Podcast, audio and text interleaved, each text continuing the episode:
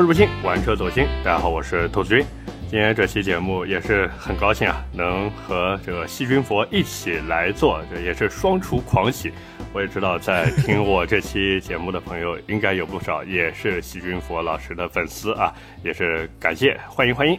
哎，这这开玩笑了哈，啊，欢迎大家来收听播客制啊，这是一期和这个。兔子的玩车日记的一个合作的节目，然后我们这个节目的结构呢，大概就是上半场来进行兔子的玩车日记，然后我和兔子来一起聊聊车，因为在整个我们这个播客公社啊，就是这一群人能聊车的人几乎没有，嗯，确实，对，完全没有，哎，所以说逮着个机会啊，跟兔子好好聊聊这个车的事儿。那下半程呢，也是兔子呢做播客也有一段时间了，也有一些经验，也有一些现在的这个呃创作上的痛苦，我觉得也非常有代表性哈。我觉得是很多播客创作者也比较关心的部分，所以我们也在后半程来跟大家聊聊兔子的这个创作的故事啊。那我们就直接开始我们的前半程这个玩车日记的部分吧。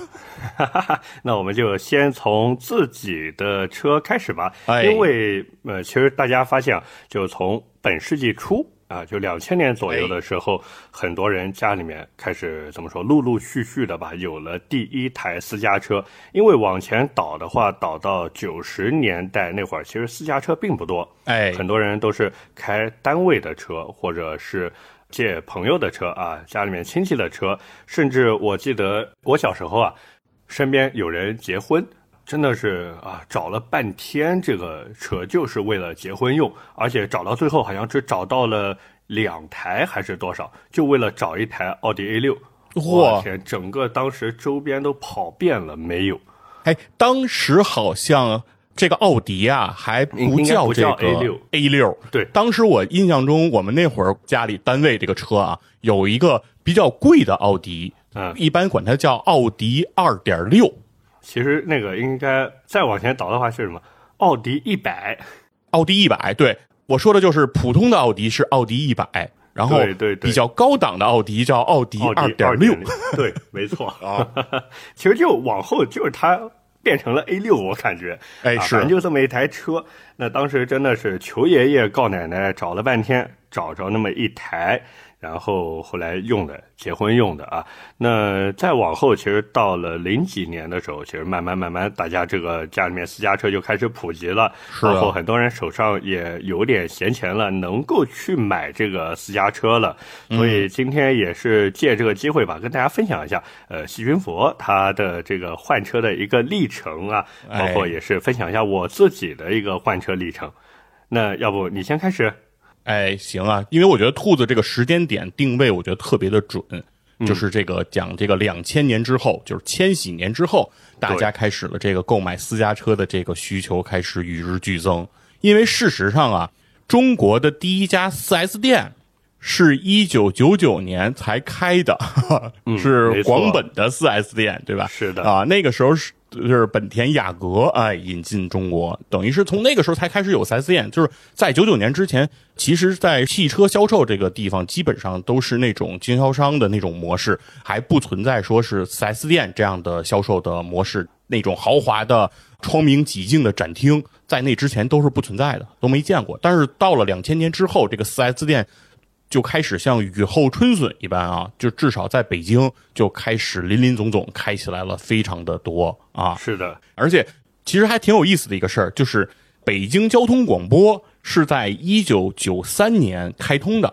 嗯，那是因为北京广播电台的领导啊，到这个德国去出差访问，说这个德国人的这个交通广播特别的普及，然后每个那个司机都在听这个交通广播。所以回到北京以后，说北京差哪儿了，是吧？也是国际化大都市，我们也得有这交通广播呀。所以九三年北京交通广播就开播了。交通广播有一个特别有名的这么一个板块，叫这个路况信息，对，就是播放这个现在哪哪堵车这个路况信息。一九九三年刚刚开通的这个北京交通广播，它播出来的第一条路况信息，兔子，我觉得你肯定猜不出来它能播出的是什么。我肯定不知道。因为我 那时候还没有出生，我是一九九四年出生的。是，哎，你没出生，但是这条路况信息也非常出人意料。他是这么播的，他说的是：北京现在北二环积水潭桥下非机动车流量大，请行人注意安全。哇，就是在那个时候啊，北京它不存在汽车堵车的这个现象，爆出来的是说自行车太多了啊，行人走路的时候注意，别让自行车给蹭了。是。结果现在汽车真的是哪哪都堵。我记得上一次我去北京，然后咱们俩碰面的时候，我的天啊，那个马路上全是车，是一眼望不到头的车。对，这些年这个北京的这个机动车辆也是非常，这还是在限牌限号的基础上，嗯，才达成了这样一个局面。如果北京你想北京限牌照这件事情已经执行了十二年了，从两千一一年。就开始执行了，所以说在这种局面下，机动车辆还是与日俱增，所以说还是一个啊非常非常不一样的局面。其实是在我小时候，因为我比兔子要年龄大嘛，我虚长几岁，所以说在我九十年代那个时候上小学那个阶段，我是不可能想到说未来说家里还会买私家车的，就完全没有这个想法。对，那个时候就觉得这个私家车这件事情离着非常遥远。然后，但是到了两千年，感觉真的啊，进入了新世纪，情况就不一样了。是家里就开始有这个买车的这个想法，而且周围的亲戚啊、朋友啊、那些叔叔啊、阿姨啊，也开始这个聊买什么车。我记得那个时候学驾照也成了一个风潮。哎，对，在早年间的时候。还没有这种专门的驾校来教驾驶，然后发给你驾照的这个模式。很多那个时候学这个驾照都是在单位里，什么司机班的那种师傅带徒弟的方式。是，就是他们那会儿的那种老的司机班的那个师傅跟我聊他学车，就是他说你们这个学车都不叫学车，学吧学吧，一个月就拿了本了。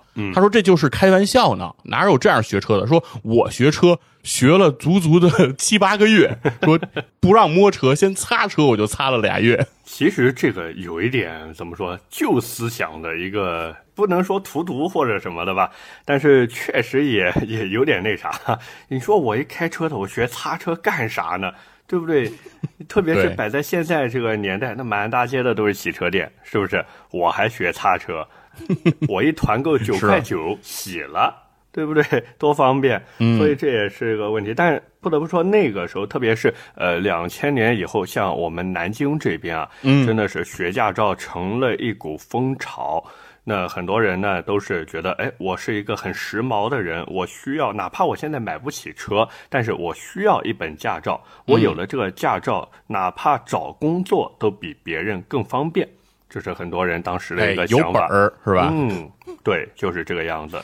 对。回到家里买车这个事儿啊，我觉得那个时候还是挺有代表性的。嗯，当时家里当时要买车，包括身边的这些亲戚朋友买车，我觉得当时有一个特别明确的目标啊，就是买车呀，一定要买三厢车。哎，三厢轿车，这个我等会儿会分享我们家的一个买车经历，因为确实有一点非主流。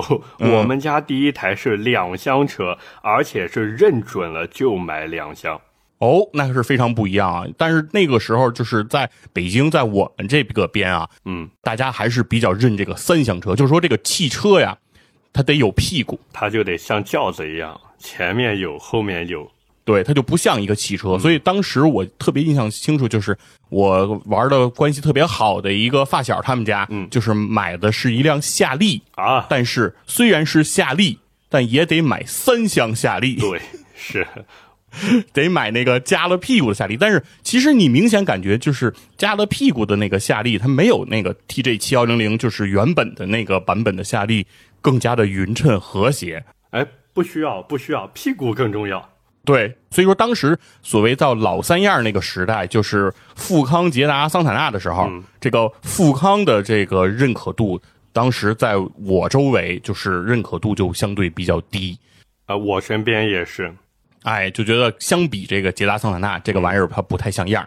认可度最高的就是桑塔纳，嗯，然后是捷达。捷达可能在北方那边认可度比较高，但是像在南京这边，大家更多当时认的还是桑塔纳。而且我发现特别有意思的一件事情，嗯，就是大多数人买桑塔纳，除了黑色啊，除了黑色，你猜一下，买的最多的是什么颜色的？白色？错，红色。红的啊，对，就是那个紫红紫红的那个桑塔纳是吧？对，就那个颜色。我小时候印象中，真的只要在身边的大马路上啊，我常去的几条路上面，我看到的桑塔纳除了黑的，就是那红的。哦，桑塔纳在北京我见到的黑色桑塔纳其实还挺少的，好多都是那个蓝色，还有和那个红色。白色的桑塔纳，尤其是那个白色的旅行版桑塔纳，我觉得是非常多的。就是旅行版里大部分都是白色。是没错。所以这个当时啊，也是能看出来，很多人对于这个买车的需求还是需要一个稳稳当当的设计，要有头有屁股，哎然后像一个轿子一样开出去很大气，就这种需求。没错儿，对，所以说我们家当时买的第一辆车也是一个加了屁股的车。嗯，我们家买的第一辆车是这个雪铁龙的爱丽舍，哦，其实也就是加了屁股的富康嘛，对，对吧？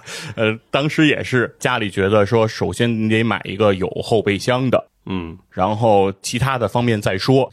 什么什么高转速发动机、后轮随动，那些都是销售的话术。那个都是后来自己安慰自己的，对对，核心就是觉得有得有后备箱对，啊得有个车屁股。嗯那你们家第一台车是什么时候买的？哪一年啊？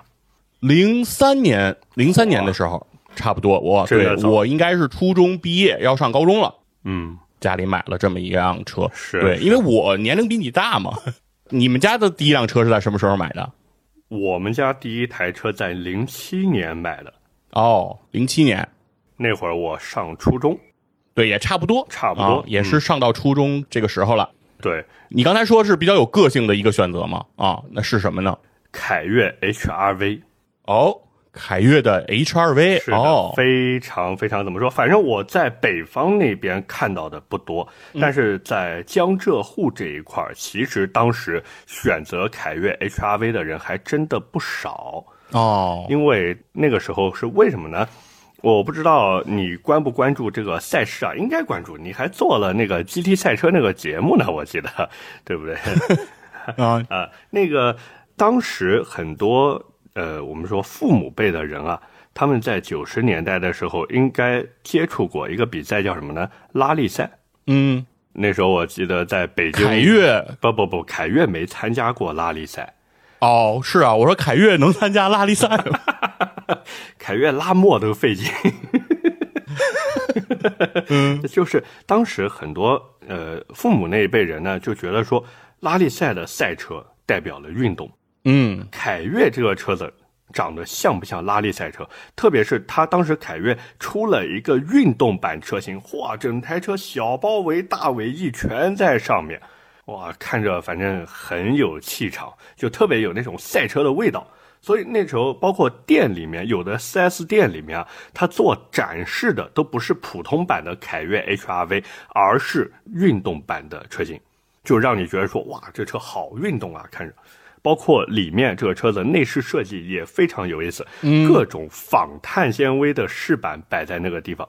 哦，我其实我真的没坐进到凯越的 HRV 这个车里面，因为我印象中就是凯越的 HRV 只在当时最早那一版特别方正的凯越车型上面有。对因为后面上汽通用换代以后的凯越就没再出这个 HRV 了。是的，后面就没有再出了。然后当时我们家为什么买这车，其实也非常有意思。嗯，因为是我妈先有的驾照，然后呢，她就想买一台小车。就我爸那时候没驾照，他会开，但是没驾照，所以他还在考呢。我妈先拿了，那说那就给你买一台车呗，对不对？嗯，所以呢，当时就看到了这台车。那当然，同时也看了别的车，像那时候还看了高尔夫的 MK 四，因为零七年那会儿 MK 五还没有出，五代的高尔夫是到零八年的下半年才来的。五代高尔夫严格意义上说没有进过国内吧？进过普通版的那个我印象中从四代就直接到六了啊，啊。不不不是五代有，哦只有普通版的，就五代 GTI 没有来过国内。哦，没有正式来过，包括好多人觉得那个很神车，那个 R 三二那种车子都没有正式来过国内，就是普通版的车子一直都来过啊。哦，后来这个高尔夫四代，我妈觉得说一个太贵了，再一个觉得太像男的开了，因为当时很多年轻的小伙子喜欢买这个高尔夫，是啊觉得特别有操控感啊，什么特别运动。那后来又看了福克斯，因为毕竟是主要给我妈开嘛，所以小车、小车、小车，这是一个关键词，所以那种有屁股的车基本上没有考虑过。福克斯看的也是两厢，对，然后身边也有很多人当时买那个两厢福克斯嘛，嗯但是我妈就觉得说，哎呀，太随大流了，真的太随大流了。完了，当时又看了啥？看了标致，看了马自达，她就觉得标致的内饰设计很奇怪，因为当时标致的品牌还没有崩，就那个年代，很多人觉得标致是什么法系浪漫风情，嗯，就觉得哎，还是一个很有腔调的品牌。对，那个时期是标致重新又回到国内了。嗯，是广州标致五零五那个时候，然后后来东风标致那是标致又重新给引回来了嘛？是那个时候靠三零七横行天下。没错，当时看的就是三零七，然后当时还有三零七的三厢版本嘛。但是我妈就觉得说，哎呀，这个法系车这个内饰好奇怪啊，特别是那个仪表盘的那个位置设计啊，觉得特别奇怪。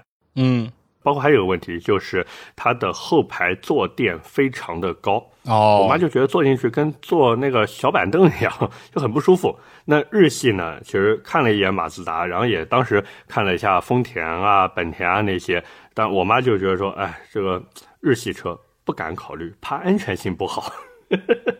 哦，皮儿薄馅儿大。啊，对对对，就觉得可能是不是有点不耐撞啊？这万一开出去，这带家里面人带孩子，万一撞一下碰一下的，对不对？对，那个年代那个家里挑车的时候都有这么一个习惯，说看看这个关门的声。对对对。你，瞧这日系车关门都是啪啪的，看人家德国车都是哐哐的。对对对，是，反正最后挑了半天嘛，挑了半天就挑到了这个凯越的 HRV，因、因为当时去 4S 店，其实主销的并不是这个车子，嗯，两厢的凯越一直都不是主销车，当时主销的是三厢的凯越，这个在路上的能见度就非常的高了。对。其，实这个说白了就是韩国车换皮，对吧？嗯但是挂着别克的标嘛，所以很有意思。然后这个车也是一直服役到前几年，包括我家后来也再也没换车，因为用车需求真的不大。那车子就那台凯越 HRV 对于我们家来说就是买买菜、遮风挡雨，然后就偶尔用一下，就是这个样子。所以一直都没换，就愣是把这个车开了有差不多十年。哦，明白了。其实我我对凯越也很熟悉啊，我也是上汽通用凯越车主。嗯，那接下来就该分享你的故事。哎，对，就到了我毕业以后，我要买车的那个时候了啊。因为我在我买车的时候，就是我刚刚开始工作，然后开始挣钱了，然后正好也是要结婚，然后说是买一辆车，然后那个以后成立小家庭也可以用嘛。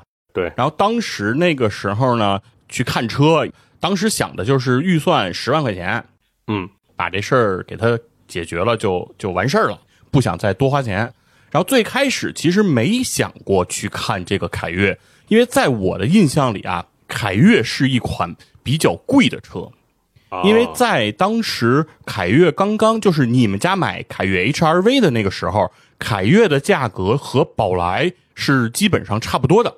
我分享一下我们家买车的价格啊，嗯，凯越 HRV 零七年下半年入手的全款是十二万五千多，十二万六。对吧？十二万多，就是我觉得还是比较贵的。而且，呃，你是零七年买的，但是到零八年凯越就换代了，是，就有点尴尬啊。就是它的整个前中网就都变成那个直瀑式了嘛，是的，就换掉了。它没我运动。对我是一零一一年那会儿买那个、啊。那个时候，然后当时我没有想过凯越，因为我觉得凯越好像是一个比较贵的车。最开始其实是在更小的那个级别的车，就是丰田的威驰啊之类的那些车里头选择。雪佛兰赛欧啊什么的，哎，对，就是当时是在看那些看的比较多，然后因为家门口有一个我步行就能溜达到的那个别克的 4S 店，嗯，然后有一天没什么事儿，就进去转了一圈儿。然后我当时一看他那个立着牌牌上的那个标价，确实很贵，它标价上写着这个车的售价是十二万九千多，嗯，我当时想没错吧？你看我就是不应该来看这个车，你看这个车就确实贵，但是跟旁边销售就问了两句，销售说现在可以优惠三万。这个别克就是这个样子，你不能问。是包括现在大家去别克的 4S 店，你不要问，问就是一只手伸给你，什么意思？不是跟你再见啊，是告诉你优惠五万起步。是，就非常非常非常惊人。我当时一下裸车价就到十万以里了嘛。之前看的都是那些 A 零级的车嘛，然后你突然看到一辆 A 级车，是你会觉得我的天啊，我的天，对吧？你对所以当时就后来就很快就定了这个车，然后就赶紧买了。然后也是买完这个车没过几个月，北京的那个限牌令就下了。嗯，到北京限牌的就是那一周，北京的各个 4S 店的那个汽车销售量是，就是 4S 店是二十四小时的运转。就是那个那段时间，汽车销售我觉得绝对赚翻了，而且很多车型的优惠也都都没有了。是因为那个时候再不买你买不了了，所以说那个时候什么优惠也没有了，所以我觉得我还是挺巧的，甚至是一车难求。是，所以说那个时候所以就买了这个凯越，然后我的那个凯越是个1.6升自动挡的啊，我也是啊，你们家那就是咱们的车的动力总成都是一样的，对吧？四速的变速箱，四速变速箱，对，很耗油，很耗油。哎，把油门踩到底就能发出那种柴狗般的哭泣。而且最关键的是在于这个车子，你踩到六十往后，应该这么说吧，七十级往后的时候，你会明显感觉到没有动力了。我不知道你车子有没有这个情况，因为我的车子就是这样。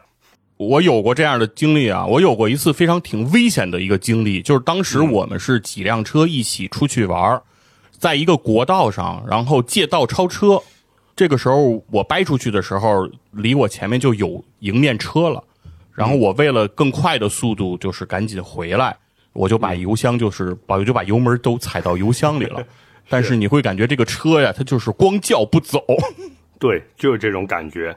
这就是 4AT 的一个弊病所在，而且油耗非常的恐怖，非常非常高。嗯，非常高。我记得当时十个油都挡不住，这么小一台车啊，十一二个油，我的天啊，太恐怖了。对，尤其是在北京这种路况比较不好、经常堵车的这种环境，十二个油就很正常，就是你你开出百公里十二油就很正常。那是省着开十二个油，你是但凡踩两脚油门，那十四十五也没得跑。对，但是凯越有一个优点啊，至少我的那台凯越，我觉得有一个特别大的优点，是什么？就是那台凯越的空调，是我后来开的这些经历的所有的车里面，我认为是最凉的一一 一台空调。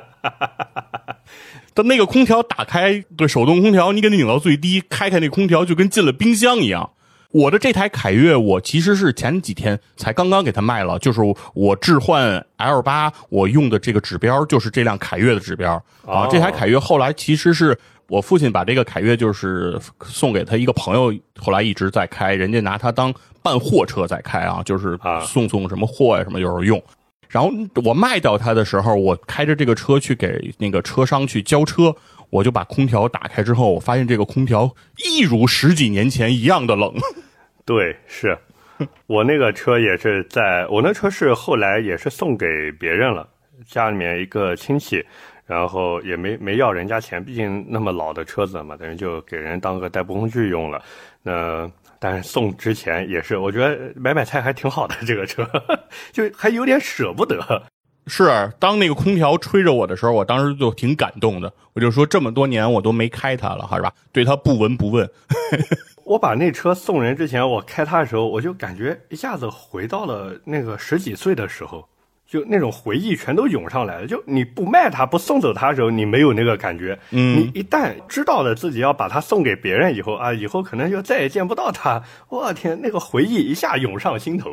对对对，就是对于我来讲，那个车也有一些回忆给到我，就是因为那是我买的人生的第一个车嘛，也是我和我媳妇儿结婚用的车，所以我跟我媳妇儿结婚，我们是没有用那个车队的，啊，就是直接我开着我们家的那个凯越了，直接拉着他去的这个酒店啊，我们就是这么来操作的。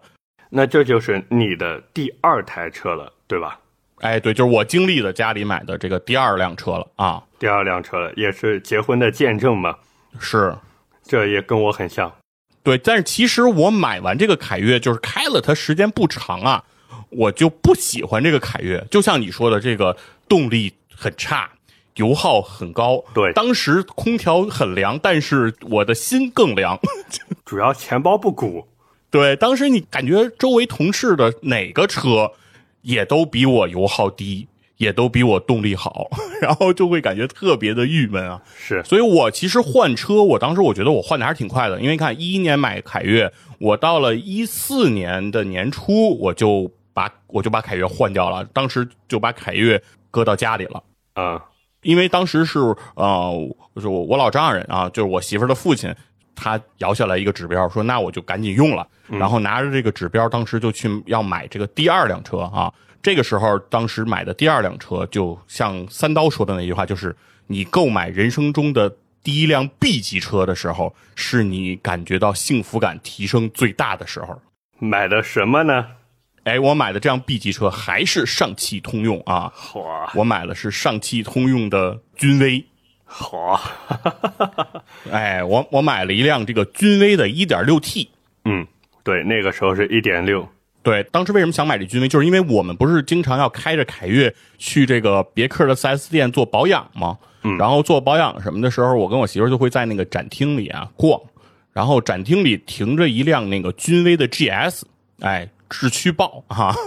对，然后我跟我媳妇就是逛这个车的时候就看这个车，然后我媳妇说：“哎，这个车看着真好看。”我说：“是啊，那肯定比咱们家车好看太多了，人家又修长是吧？感觉又圆润。”我媳妇说：“哎，这个造型很好。”说下一辆车咱们就买这个君威。所以当时就是，其实，在买凯越不久，其实就已经想到了要买君威了啊。所以等到要当时要换车的时候，第一时间就去想这个君威。但是当时的想法就是，君威不一定买得起啊。因为当时看的那辆智驱豹，它很贵啊，君威 GS 的标价是非常非常高的。对，当时就是说看一看，但是我们还是有对上汽通用有信心，因为已经有了买凯越的这个信心了。就只要你去敢问价儿基本上你还是嗯能够得到这个非常好的答案的。所以当时我印象很深，我的那辆君威的 1.6T，我是裸车十七万七到手的。嗯，也是反正在北京的这个四五个 4S 店里询价，最后询到的一个最低的一个价格，然后就把它买下来了。嗯，在当时的 B 级车的这个区间里，这个已经是比较实惠和便宜的一个价格了。确实，然后当时反正是因为我觉得为什么认可这个呃三刀说的这个 B 级车是你人生这就是幸福感提升最高的时候，就是你那个车就感觉坐进去以后就感觉什么都有了。是虽然啊，君威的内饰在当时也已经不算是新颖了，但是跟这个之前的凯越比，因为凯越这个车是连行车电脑都没有的。对，同样的那个标致三零七，人家是有行车电脑的，没错人家是能知道人家的百公里油耗的。凯越我们全靠不告诉你，凯越不敢告诉你，可能他要是标出这个油耗，就没人买了。是的，当时我就说有了行车电脑，哦、还能看到胎压，就感觉啊，科技感好高啊啊，是吧？然后开起来它那个动力感觉也不太一样了，对吧？源源毕竟有涡轮了嘛。哎，对，感觉这也太带劲了。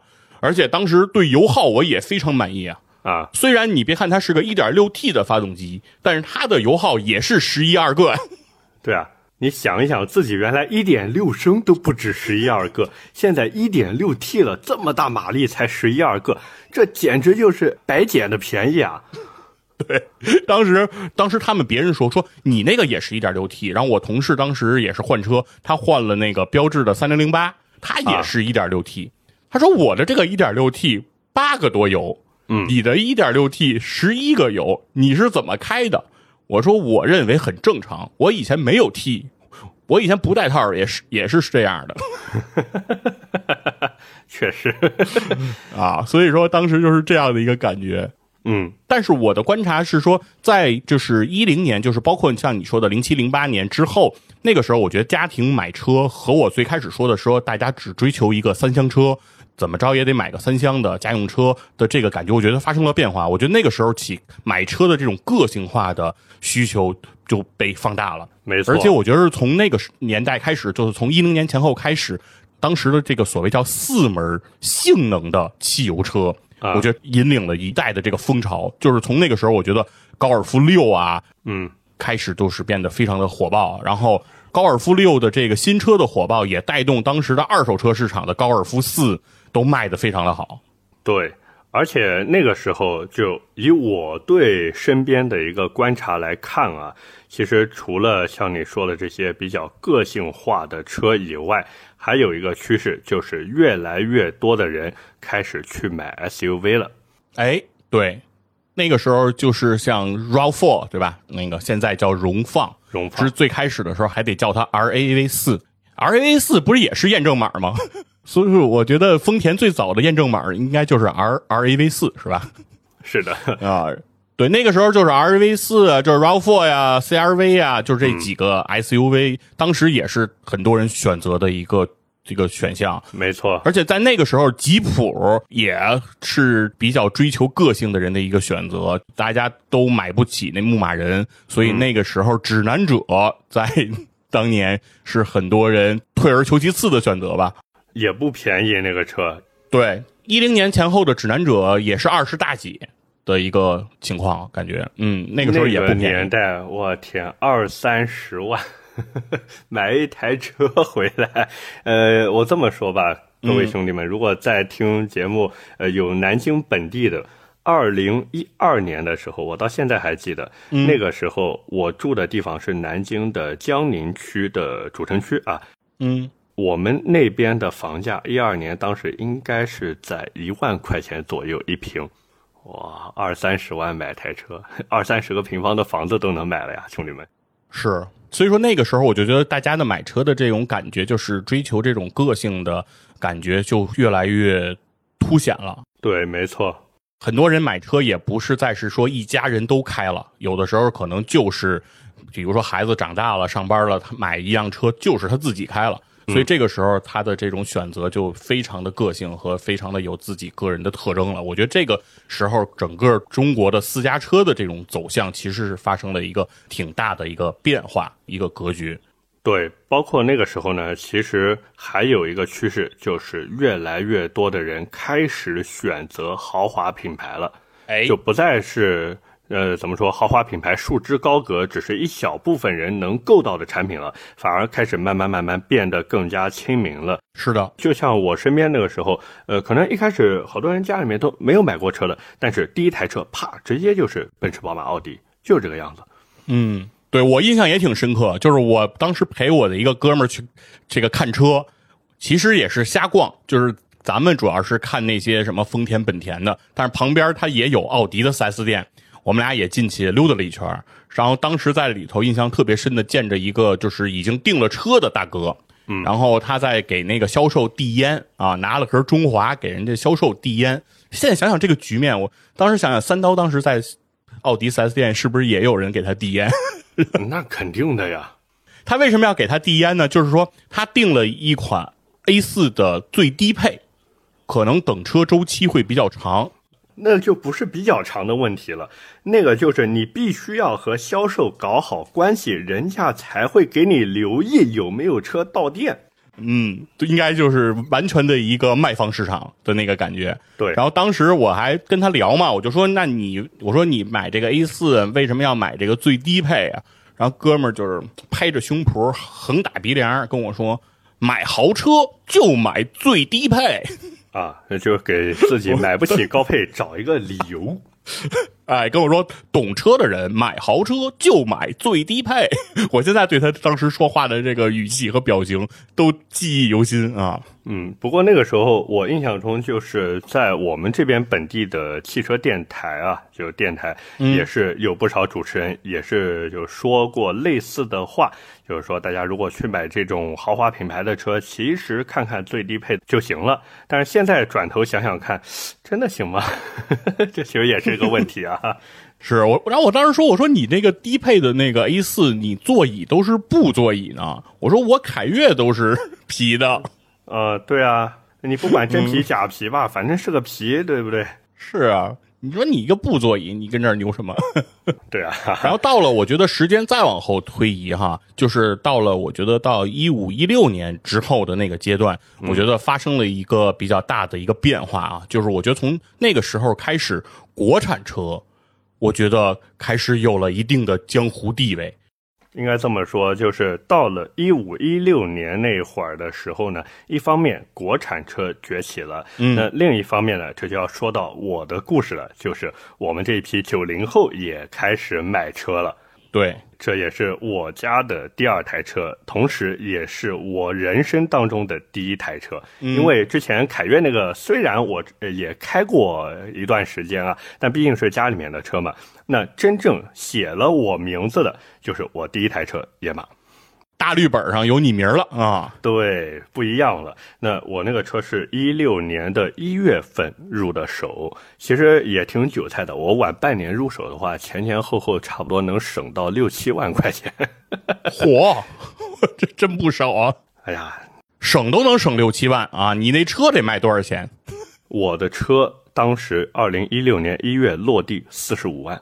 嚯，啊，这个呃，怎么说？说一说故事吧。就是一五年的下半年的时候，其实就在看车了。那时候，因为我是一六年大学毕业，哦，家里面就说，这个你长大了要工作，对吧？那我做爸的，我做妈的，我没什么送你的，给你买台车吧。那当时预算给到我的就是四十万，那多不用退，少的呢家里面给补，也没有什么车型限制。我觉得这个挺感谢他们的，他们就只给我一个价格预算，你自己去看，你觉得哪个合适？你，不管什么两门的、四门的，什么 SUV、什么越野，随你，你喜欢就行。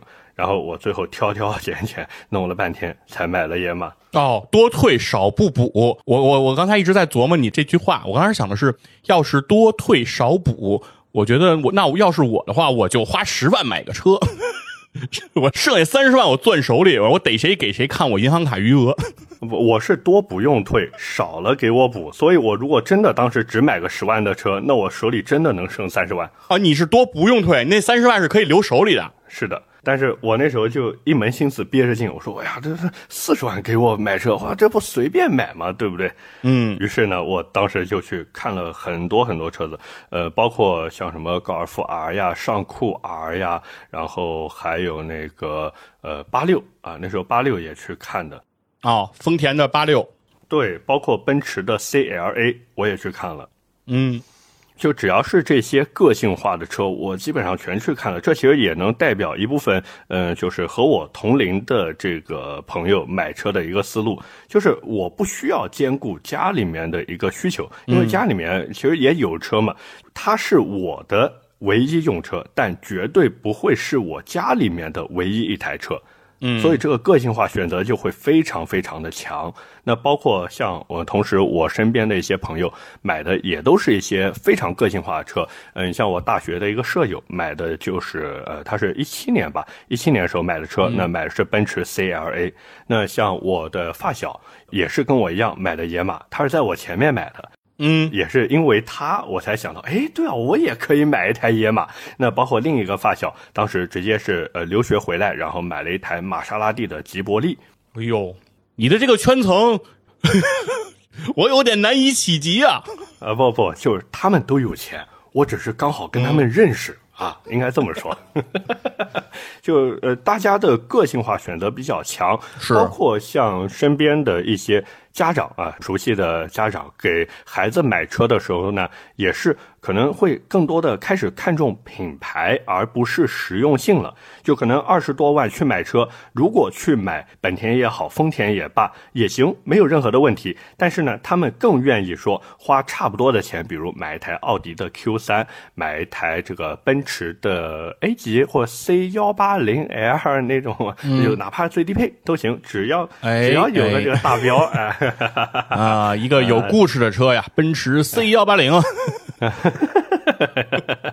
呃，包括家长给孩子买车的时候，他们的思路也发生了一些转变，这是我的一个很大的感受，就是从实用角度开始慢慢的转变为个性的彰显了。嗯，确实确实，而且我觉得还是你比我要年轻嘛，所以你的父母比我的父母更要年轻一些。对啊，所以说呢，从受教育程度啊，从家庭的收入背景啊，确实也能看出一些时代的一些差距。就是呃，确实从经济条件上来讲，就从家里愿意给你掏四十万买车这件事情来讲，也能看出来，就是确实从九零后那个人生他的家庭的整个的经济结构是比我们八零后要优渥不少的。包括我爹妈，比如说在我买凯越的时候，他们后来其实也表达过说，你买这车好像有点便宜了哈，那个当时应该给你加点钱，你也买个速腾什么的，然后就是跟周围的小伙伴差不多什么的。我说没有必要，没有必要啊！我说这个车就很好。对，但当然了，家里的想象空间，也就是说再好一点，好到速腾啊，不可能说再好一点，好到野马，就是 超出他们认知了，就。对对对，而且呃呃，怎么说呢？呃，像你们那一辈的父母辈，可能就觉得说买一个两门车，这不可能的事情，那都是富二代公子哥玩的东西。是，但是到了我这一辈九零后的父母，就觉得说。反正车子就这么多钱，你买个四门也行，买个两门也行，对不对？就看你自己需求呗。对，确实不一样。就是包括你看，我的表弟那个年龄跟你差不太多，嗯，然后在我买凯越之后的没两年，他也买车了。我姑给他买的就是 CC 了。啊，对啊，就开始走个性化路线了。哎，对，就是要点不一样的。比如说家里，比如说都是大众，我也是大众，但是我没车框，我的门上没有框。对，无边框门，而且大掀背，对吧？后面有个大掀背，是对。然后包括除了这个，就是刚才你说的国产车慢慢崛起了。嗯，那特别是呃，我们说一些家里面可能啊，嗯，怎么说，经济收入不是那么高的家庭啊，他们开始就愈发的会倾向国产车。为什么呢？因为就是从那个时候开始，国产车好像醒悟过来了。就他们一方面技术有进步，另一方面呢，开始就走碗大料足的路线。你花同样的钱去买合资，什么都不给你；但是你花差不多的钱去买国产，甚至价格还低，但是能买到的东西更多。那这时候对于呃很多追求实用的客户来说，就非常的有吸引力了。那慢慢慢慢的买的人越来越多，口碑哎一看也不错。就比如我们说长城的哈弗 H 六，我的天啊，销量扛把子呀，那时候对不对？是。然后还有长安的车子啊，比亚迪那时候其实一般般，真的一般般。嗯，但是那个时候比亚迪有了故事，比亚迪秦在纽北有了圈速 啊，是的，我到现在都记得这个事儿，五点八秒的呃五点九。对，我记得当时比亚迪那个秦的那个屁股后面还贴了五点九秒几个字，哎，零百的成绩，哎，是吧？你在路上，奥迪 A 六追不上比亚迪秦，嗯，就是这个样子。所以这就是一个发展的趋势吧。就是一方面是个性化的选择越来越多，那另一方面呢，就是国产车的客户也是越来越多了。哎，对，而且在那个时候也是国产车发展比较蓬勃的时候，比如说包括吉利收购沃尔沃呀，这些事情也是在上演，嗯，让大家就开始对国产车，我觉得这个目光就变得不一样了。因为最开始大家提国产车，虽然就有点得罪人啊，但是毕竟还是会有那句顺口溜嘛。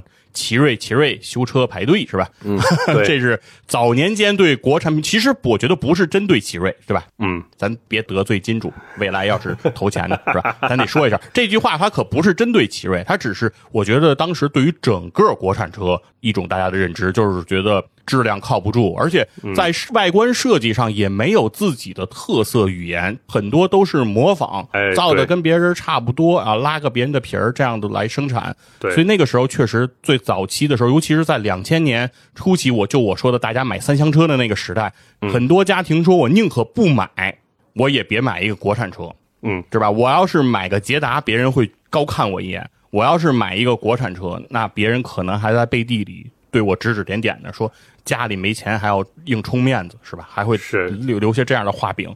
这其实就是也是品牌的问题也凸显了。是，但是我们说往后啊，从差不多。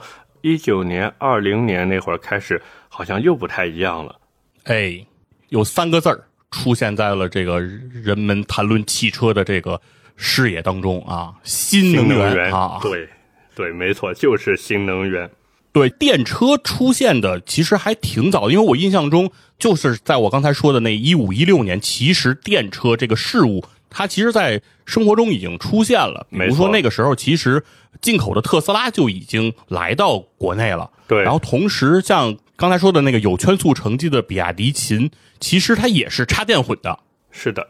但是当时好像还没有人去认为这个东西会普及，或者说大家觉得电车更多的是一个玩具啊。很多人会认为，比如说当时买特斯拉的人就是属于那种呃互联网的弄潮儿，然后人家是挣的钱特别的多，人家买给自己买个玩具的这种感觉。没错，然后还有就是，我不知道，呃，你那边肯定是有的呀，北京肯定有的共享租车，对不对？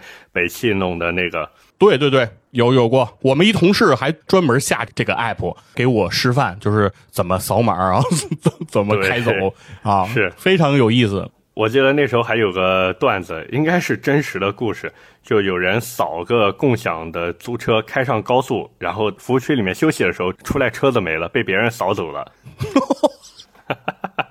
这么神奇吗？呃就这么神奇。啊，上个厕所车没了，哎呀有点意思啊啊。啊！那这就要说到你的第三台车了，因为也是新能源。哎，对，就是因为后来到了新能源，就是也就是今年，其实咱俩也刚刚拍了视频嘛。我买这个呃理想 L 八的这个事情哈，是，我其实在，哎，其实我我觉得我们家挺有意思的，我和我媳妇儿我觉得都特别有意思，就是我们俩刚买完凯越的时候就暗下决心哈，下一辆车要买君威。其实，在我们买完君威没几年的时候，我们也暗下决心说下一辆车要买凯迪拉克。好啊，那这个有机会来南京吧，我是车主呀。哎，对，所以我就在想说，就是我觉得应该先聊聊你的那个 CT 六，嗯因为按时间顺序，应该 CT 六在更靠前的位置。对，CT 六是在二零年的时候买的。为什么那时候呃想着说买一台 CT 六呢？因为我儿子出生了。哦，二零年的八月份，我儿子出生了，所以我当时想说，哎呀，我靠这野马带孩子也不是说不能带，毕竟两门四座，孩子又小，往后一放也不是不行，野马的二排能放安全座椅吗？可以，而且还带 ISO Fix 接口。哦，可以啊。原来野马野马也想过哈，就是野马车主也可能是有孩子的啊。呃，不是有可能，这车在美国当时，呃，这个有机会我们可以聊一聊野马的历史，哦很有意思，很有意思。嗯，就简单一句话，野马从设计之初就是面向家庭的一台车。哦，你是拿这个话跟你媳妇儿这么说吗？呃，不不不不，我买车，我媳妇儿当时就听我的，然后我爸我妈也没有考虑什么家用性，所以才买的野马。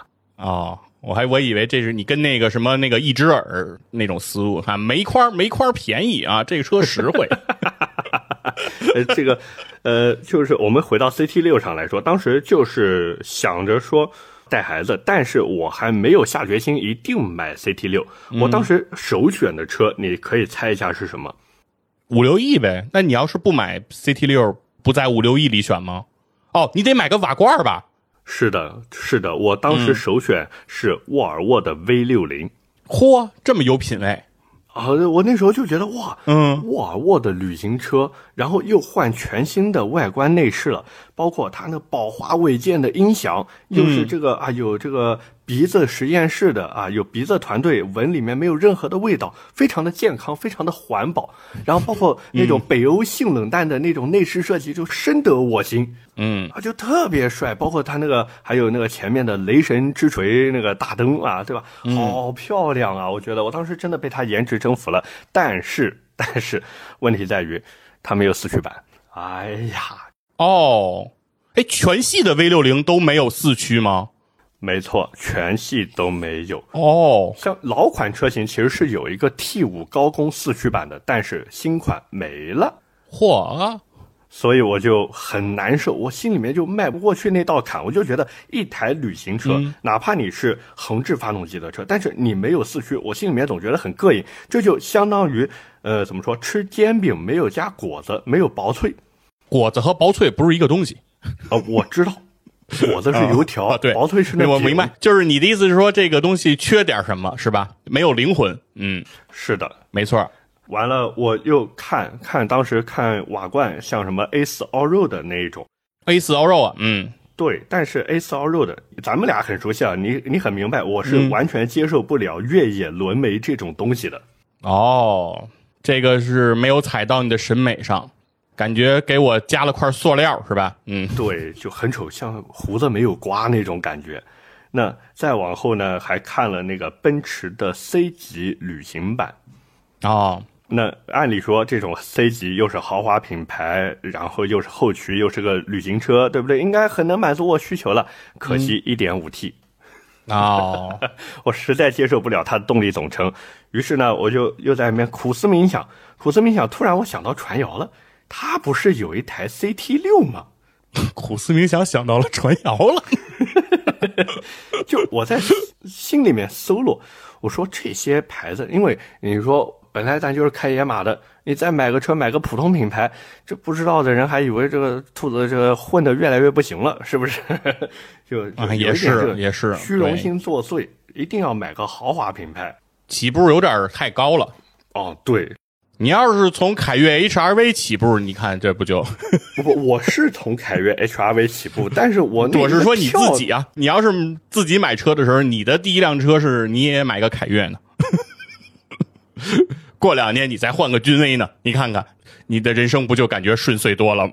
所以，所以真的劝各位啊，嗯哪怕家里面给你很多的钱去，有很多预算去买车，也别买那么贵的。真的，你往后换车真的非常非常困难。嗯，就是好的买不起，差的嗯看不上，是很容易出现这个问题。那为什么会看上 CT 六呢？就是比如说 1.5T 的 CRV 你接受不了，那其实和他们同级的，就是哪怕你不买旅行了，啊你因为 CT 六它也不是个旅行车呀，它也是个轿车呀。对，原因很简单，相比于奔驰的那边五六亿来说，它更便宜。那相比于沃尔沃的 S 九零来说，它是后驱。那再一个呢，就是家里面人的印象觉得凯迪拉克是能比肩 BBA，甚至超越 BBA 的存在。那那倒是，如果是九十年代的话，凯迪拉克的地位，我认为甚至比奔驰高。对，那种美系豪华的感觉，对吧？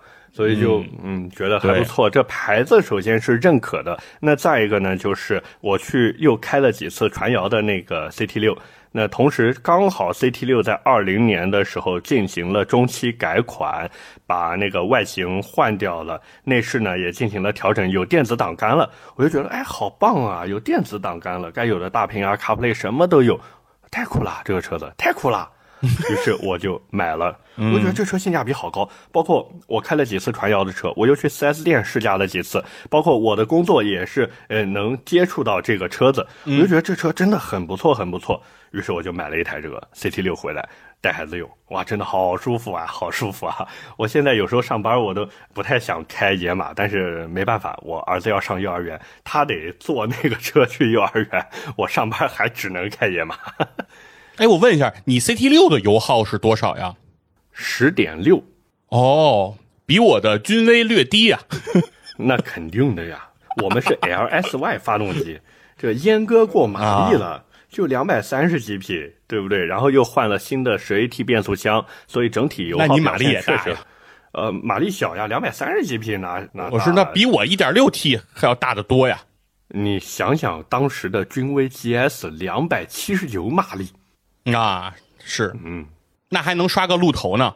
对，三百多匹，嗯 可强了那个车。反正 CT 六买回来就是呃用下来，我真的包括呃你之前听我节目，嗯我无数次的安利大家，如果有买车的打算，真的买 CT 六，因为很多人吐槽了什么车子大不好停、不好开、掉头不方便，我可以如实的拍着胸脯的跟各位说，都是一派胡言。一派胡言，真的没有任何的这种不方便的感觉，除了上机械车位的时候有点费劲儿。啊 就你只要不上机械车位，没有任何的问题。对，其实车位都差不多，所以我是这 CT 六真的很不错，很不错，很满意，很满意很满意，很满意。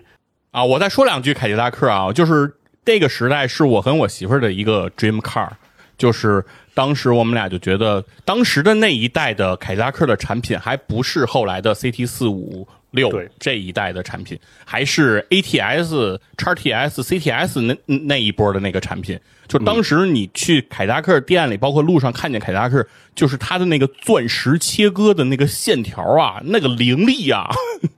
那个灯啊，那个灯组啊，那个不一样啊，那个就是那个感觉，就真的张老师觉得这个车真的太好了。是而且其实，在它换代之前，就是 CT 四五六要出来的时候，其实 x TS 和这个 CTS 和整个 ATS 都有特别大幅度的甩卖的这个情况。没错我，因为我印象当时我到店里去看的时候 x TS 在最后的时候也就才二十三四万。嗯，差不多。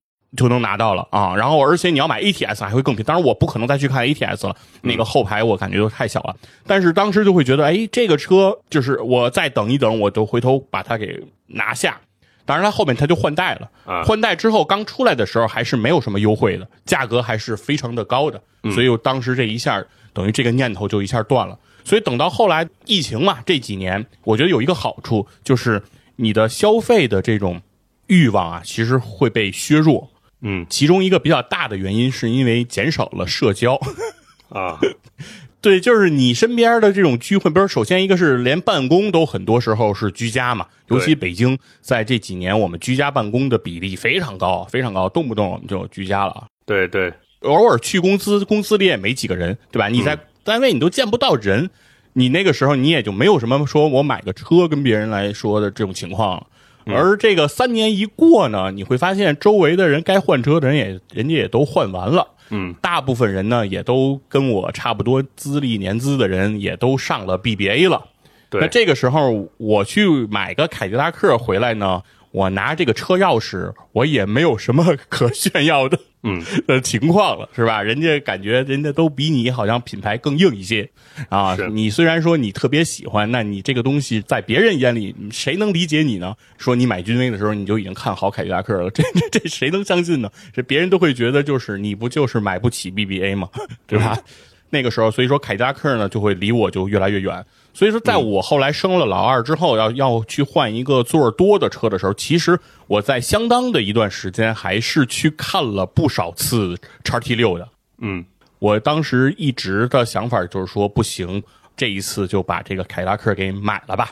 嗯但是呢，也是在逛商场的过程中，其实最开始啊想买车的时候，我当时看的就是呃本田的那个艾力绅、奥德赛，然后这个丰田的塞纳，包括这个凯迪拉克 XT 六。其实我都是在燃油车里面在挑，因为我当时也没有想过我要买新能源车，因为对这个新能源咱们了解其实不多。我之前对汽车比较了解，基本上也就停留在一五年左右了。因为到那个时候，我换车的冲动也就不大了，所以我对汽车市场的关注也就没那么高。所以对这几年这个新能源啊，我就一直觉得就都是噱头啊，都是骗补贴吧，是吧？都咱们都有有着这种想法。说直到有一天逛商场，逛到那个华为店里，说去看看手机，结果停了两辆那个他们店里卖的那个 M 七和 M 五。问界，我是第那是我第一次对进到这个问界的这个车里，嗯呃，你有没有听到什么声音？遥遥领先。对，对我第，但是我告诉你，我的感受就是遥遥领先。就是你坐进那个问界的车里的时候，那是我第一次坐进新能源嘛，我其他新能源、蔚来什么的我都没坐进过。我坐进那个问界的车里头，我就感觉，因为我前两天刚从那个奥德赛上下来，从丰田塞纳上下来，等我坐到这个里面看这个内饰的时候，我就会感觉，我的天呀、这简直就是毛坯房和精装房的区别。是啊我就是感觉就是完全不一样，而且包括凯迪拉克的 x T 六的内饰，呃，肯定是比奥德赛、比丰田塞纳要好的多得多。但是和这个比，我觉得也是没法比。就是真正的那种科技感的东西啊，整个的感觉完全的颠覆了我。当时我开始，其实我看完这个车，我做完呀，我觉得这车很好，是但是我当时都没有想过问价格，因为我觉得它这车都做成这样了。它这价格肯定低不了，嗯咱也甭问了，回头咱掏不起这钱，咱不是徒增烦恼了吗？我就说别问了。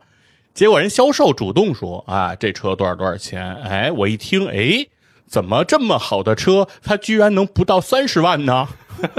这不是广告啊，兄弟们。对啊，我说这是超越我认知了。我说，哎，我认为这车得奔着四十万走啊，怎怎么告诉我说不到三十万就可以买走了？我说这不对呀、我说那不行吧，那咱就是把这新能源都去转一转嘛。嗯哎，然后咱们那时候就开始转这个新能源，然后我也是试驾了几次，因为这个在买新能源车的时候，你从试驾的感受上就完全不一样了。对你说去传统车企，得咱得颠颠的跑过去，跟人销售说想试驾，然后得等着人家过来拿钥匙填表啊，各种折腾完了以后，才能去规定路线上开那么一小会儿。对，有时候销售还要给你一点白眼，哎觉得你耽误他休息了，对吧？哎，就是你试驾了之后，你要是又不买，对吧？就会非常有压力。是啊，人家新能源车都是从来都是把车开到你家楼下，嗯哎，来邀请你试驾。而且我每次试驾这个新能源车，我都能开一个多小时，火，人家一点儿催促你的意思都没有啊！我就先开始顺着一条路，就是就是一直往前开，一直往前开，然后开到差不多了，我说，哎呦，那我说往回走吧。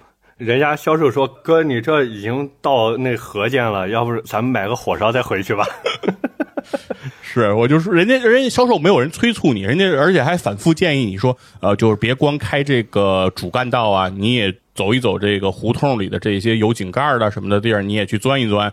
嗯，看看这个车驾驶灵活不灵活呀。然后三六零这个全景啊，看看你这个在胡同窄小的地儿，这个挪车走车，你看看是不是方便，能不能帮助到你啊什么的。人家给你说好多，就是你不想开了，他还得让你再开一会儿，就这种感觉。因为你开的越久，他这个承担的概率其实就越高。哎，对，我觉得是，他们是能掌握这种心理的。对对，所以我也是通过这些试驾，然后最后呢，为什么会选了这个理想的 L 八呢？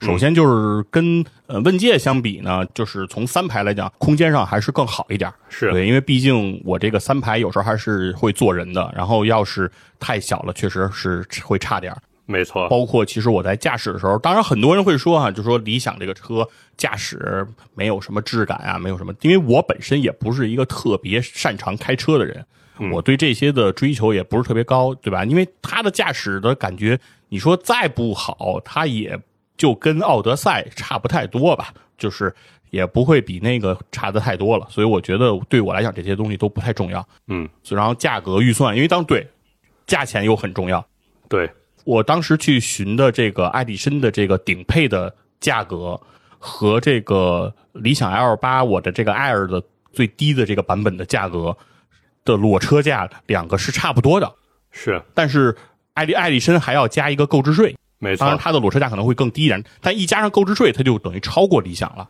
我估计销售还在纳闷呢，这什么人啊？来看爱丽绅还看个顶配，呃，但只有顶配才带那个三六零啊，就大多数人都是买一个低配或者次低配，完了以后回去要啥自己加啊，都这个样子的。哦哦哦，对对，当时那个销售是问了我这句话，说、你是打算改装吗？他问了我这句话，嗯，然后我当时很惊讶，我说不改啊，改装违法呀。对啊，但是你改什么 对三六零，改什么这个那个，只要是里面的东西，你不动外边，这合法的呀。啊，我不了解呀。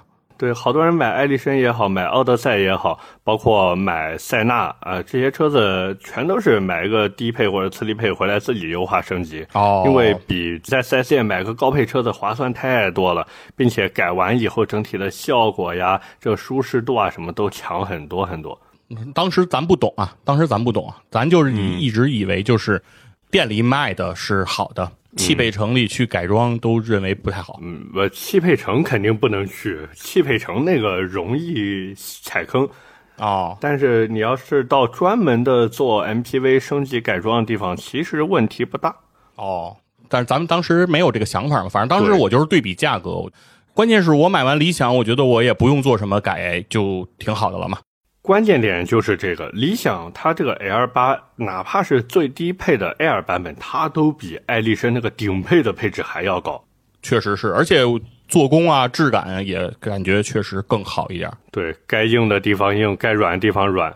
对，爱丽绅的这个审美啊，也确实不是特别的时尚啊，里面什么做点什么菱形的那个、那个花纹啊什么的，确实自己感觉自己还挺高档啊，但是看上去确实也没什么质感，所以说当时就很就很快吧，就基本上就决定啊，就给它买下来了啊。然后包括现在，其实我开这个车，我也没有感觉有太多的问题哈、就是基本上你能想到的，就是你开它的这些。比如说它悬挂比较软啊，然后有点晃啊，这些问题，你之前你买的时候你也知道啊，你也想到了，它必然会有这样的情况，所以这东西你也就不会有什么想法了。嗯，所以这台车对于你来说还是很满意的。哎，我觉得对还是不错的，对。反正我觉得现在至少我带孩子的时候，如果他们特别烦躁的开长途的时候，我可以用那个副驾的娱乐屏，嗯，给那个我们家老二去放一放什么益智宝贝啊，让他听听儿歌呀，跟着唱一会儿啊，旅途上也能轻松不少，我觉得还是挺不错的。我之前我儿子也是，我开了一台理想 L 七的顶配回去，就开了一个多礼拜吧，我儿子已经学会。理想同学打开小猪佩奇，然后后排的电视机嘚儿降下来，很有意思。对我开车的时候，我都会那个孩子在车上的时候，我都把他们那个二排语音唤醒，我都得给他关掉，啊，否则的话，那个理想同学就不得闲儿啊。对对，开关个车窗都他们俩都能玩半天啊！是的，是的，开一下车窗，关一下车窗，对我对，我就觉得。对，就跟神经病一样。我说，所以我上车的时候就给他们关了。然后关了以后，他们说：“理想同学怎么不出来干活了？”我说：“理想同学累了。”然后他们说：“啊，理想同学退休了。嗯，有点意思，有点意思。小朋友真的很有意思。”对，那最后我们聊车聊到最后，也是聊一聊咱们这个以后的打算吧。你下一台有没有什么想换的车？我呀，我现在对于换车，短期内我现在不像以前了。我已经对于这个车未来会变成什么样我已经开始没有这种判断了。就是比如说，我在我买凯越的时候，我会想啊，君威以后我想买；然后买君威的时候，我会想凯迪拉克，我想买。但是你要今天问我说我下一辆车会是什么样，我觉得我就没法想。我就因为我完全无法预测，就是比如说五年之后，这个汽车它的变化和发展，它能到一个什么样的地步？是的我，确实无法想象。嗯这个，所以说我现在就是我我我能想我能想的就是说，目前市场上所有的车应该都不会是我五年以后可能会去选择的。这其实也是反映出现在大家买车的一个心态，就是一方面更加看好新能源的产品，包括我身边也是有很多人，他哪怕家里面没有固定车位，那他也是愿意去买一台新能源，就不管是插混也好，增程也罢，或者是纯电的那种新能源车，他都愿意去买。嗯所以整个新能源也是呃，可以说现在的一个消费大趋势。那再一个，就像你一样，好多人他可能呃就觉得我现在这个车子开的挺好的了，那我以后再换什么，以后再说呗，对不对？是，而且我觉得确实说，现在新能源车的引入之后，汽车越来越向电子化产品来发展了，对就相当于说 iPhone 十五刚刚这两天发售了，嗯啊，刚装出来了，但是你会说三年以后，我的梦想就是买一个 iPhone 十五，不可能了。也不一定，那时候便宜了。啊，是它是便宜了，但是有可能就是真的到三年以后，你可能买的也是 iPhone 十六、十七了。嗯，比如三年以后十八会出来嘛？有可能十八出来的时候，你可能换了个十六，换了个十七，但是你不太可能说十八出来的时候你去买到十五了。我是这么个想法。嗯，主要原因是啥？苹果那边还真不一定。你看看这三年，苹果变了啥？嗯，那个手捏一下，能那个关那个手表的通话。啊啊，就这，也不知道谁被制裁了三年。啊，不能多说了，不能多说了啊！我们的那个四点九九九 G，我们我们我们还那个不能告诉他们是谁给我们做的。嗯嗯嗯，对对对，而且还有就是苹果这个真的挤牙膏太厉害了，但是新能源车并不是。新能源车现在一个趋势就是，我不跟你挤牙膏，你有什么好东西我也会有，互相之间内卷的非常非常的厉害。是，所以往后三五年，真的谁都说不准这个新能源车，不管是呃插混的，还是增程的，或者纯电的，它到底能发展成什么样子，真的不敢想象。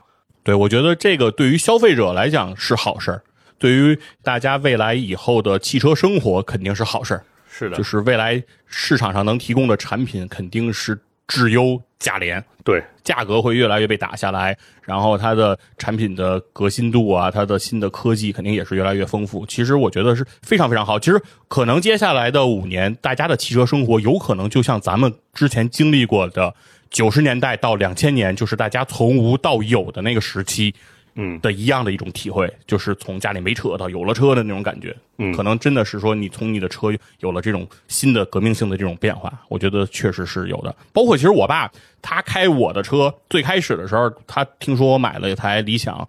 他表现是非常的不屑的，是吧？他觉得你这理想肯定没我的帕萨特好。但是等他开了几天我的那个理想 L 八的时候，他会觉得说，我的下一辆车要不也买个电车吧？对，这也是很多家庭的一个情况。嗯包括像我自己也是，虽然我是这个燃油车的死忠粉啊，也是燃油车的拥趸，但是你如果说真的要我往后再买一台车或者再换一台车的话，新能源车还真的有可能被列入购车名单里面，就哪怕是增购，我也会把它列进去，就这个样子。嗯，那好吧，那咱们聊车的部分，我觉得聊的已经非常的充分了。这个充分。终于我是过我是过足瘾了啊！终于能和专业的汽车自媒体人哎，不专在业，汽车的问题上，我们侃侃而谈啊，相谈甚欢。我觉得这个是我梦寐以求的啊，我我是过瘾了啊，非常的爽。那接下来就进入咱们播客制的环节哈、那也是和这个兔子的这个玩车日记的听众呢说一下，播客制呢其实是一档就是专注于整个做播客这个行业啊，做播客的人的一些故事的这样的一个节目。嗯也是很多的播客的创作者呢，包括一些平台、一些机构也会来收听。那今天呢，其实我们也非常的高兴啊，能请到兔子是这样一个做了挺长时间播客的人啊，聊一聊他做播客的这样的一个情况。那兔子，那咱们说回到播客这件事儿哈，你是从哪年开始做播客的？我其实做的时间真不长，我是从二一年开始的。二一年哈，你做的第一个节目就是停车场吗？我做的第一个节目其实是兔子的玩车日记。哦，这个节目是你第一个啊，是的，很多粉丝已经开始不叫他玩车日记了，叫他黑车日记。黑车日记。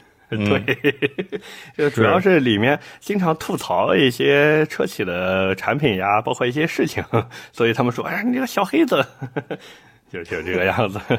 哎，那那个，你当时为什么要做这个兔子玩车？就这个节目，应该就是和你在的公司是没有关系的，是完全你的一个纯个人的一个行为。是的，因为那时候觉得，哎，成天写图文，然后包括线下跟车友们一起聊不过瘾，所以我就在想做什么呢？到底做什么呢？我如果做短视频，哎呀，我这个形象啊，我这个人的这个气质、长相，包括我这个呃，面对你是在？骂你？你是在骂你自己？你还是在骂王一博？我我在骂我啊，骂我啊，骂我。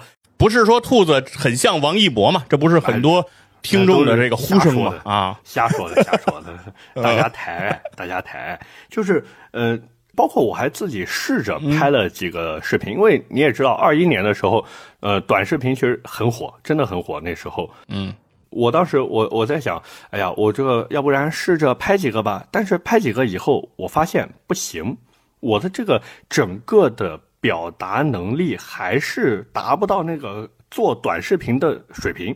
所以我在想，哎，到底怎么办？因为还有一个原因就是，我看着那时候我看着镜头的时候，我是害怕的。哦，有点晕镜头。哦，那不是有点晕了，那那简直就是当即躺地下僵在那儿的那种感觉。哦，嗯嗯，就那种感觉。所以我想有没有什么好的方式呢？于是我就想到了做音频节目。不露脸，这样的话压力会小很多。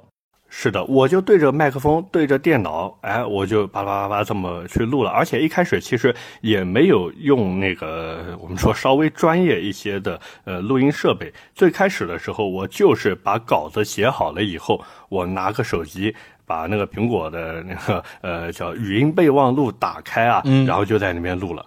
哦，就用了一个手机，然后把你的稿子，然后准备出来，然后聊出来就 OK 了，是吧？就结束啊、然后一开始连呃，我我说句实在话，一开始我连剪辑软件我都不会用，什么 AU 啊，什么 CG 啊那些，我用都不会用，我都不知道那玩意儿是干嘛的，我就完全是就逼着自己尽可能的不要说错，嗯，然后这么从头到尾的给读出来。我那时候真的是从头到尾每一个字每一句话都给写下来，然后读出来。所以大家如果听刚开始的节目的时候，会发现非常的青涩，真的很青涩，而且表达的时候呢也蛮刻板的，就像在念书一样。但是后来慢慢慢慢做了，感觉哎还行吧，找到一些自己的状态了，应该算。那从你比如说比较青涩到你能找到状态这个阶段，是怎么样的一个动力让你坚持下来呢？就是我觉得很多人要开始做一个事儿，我觉得很很多理由都可以让你放弃，对吧？比如说我读的也好像不太顺畅，我录这个东西好像也没有人喜欢，等等，很多理由都可以让你放弃。但是我觉得你能坚持下来的原因是什么？原因是两个吧，一个是收到了正反馈，哦，就是评论区里面有人听到我的节目了，然后在评论区里面说，哇，我没听过这样的汽车节目。就我没听过，因为我的节目，呃，他我当时做的时候，核心点在于哪边？在于我不仅聊这个车，我还会分享这个车我的一些，比如说改装的一些想法在里面。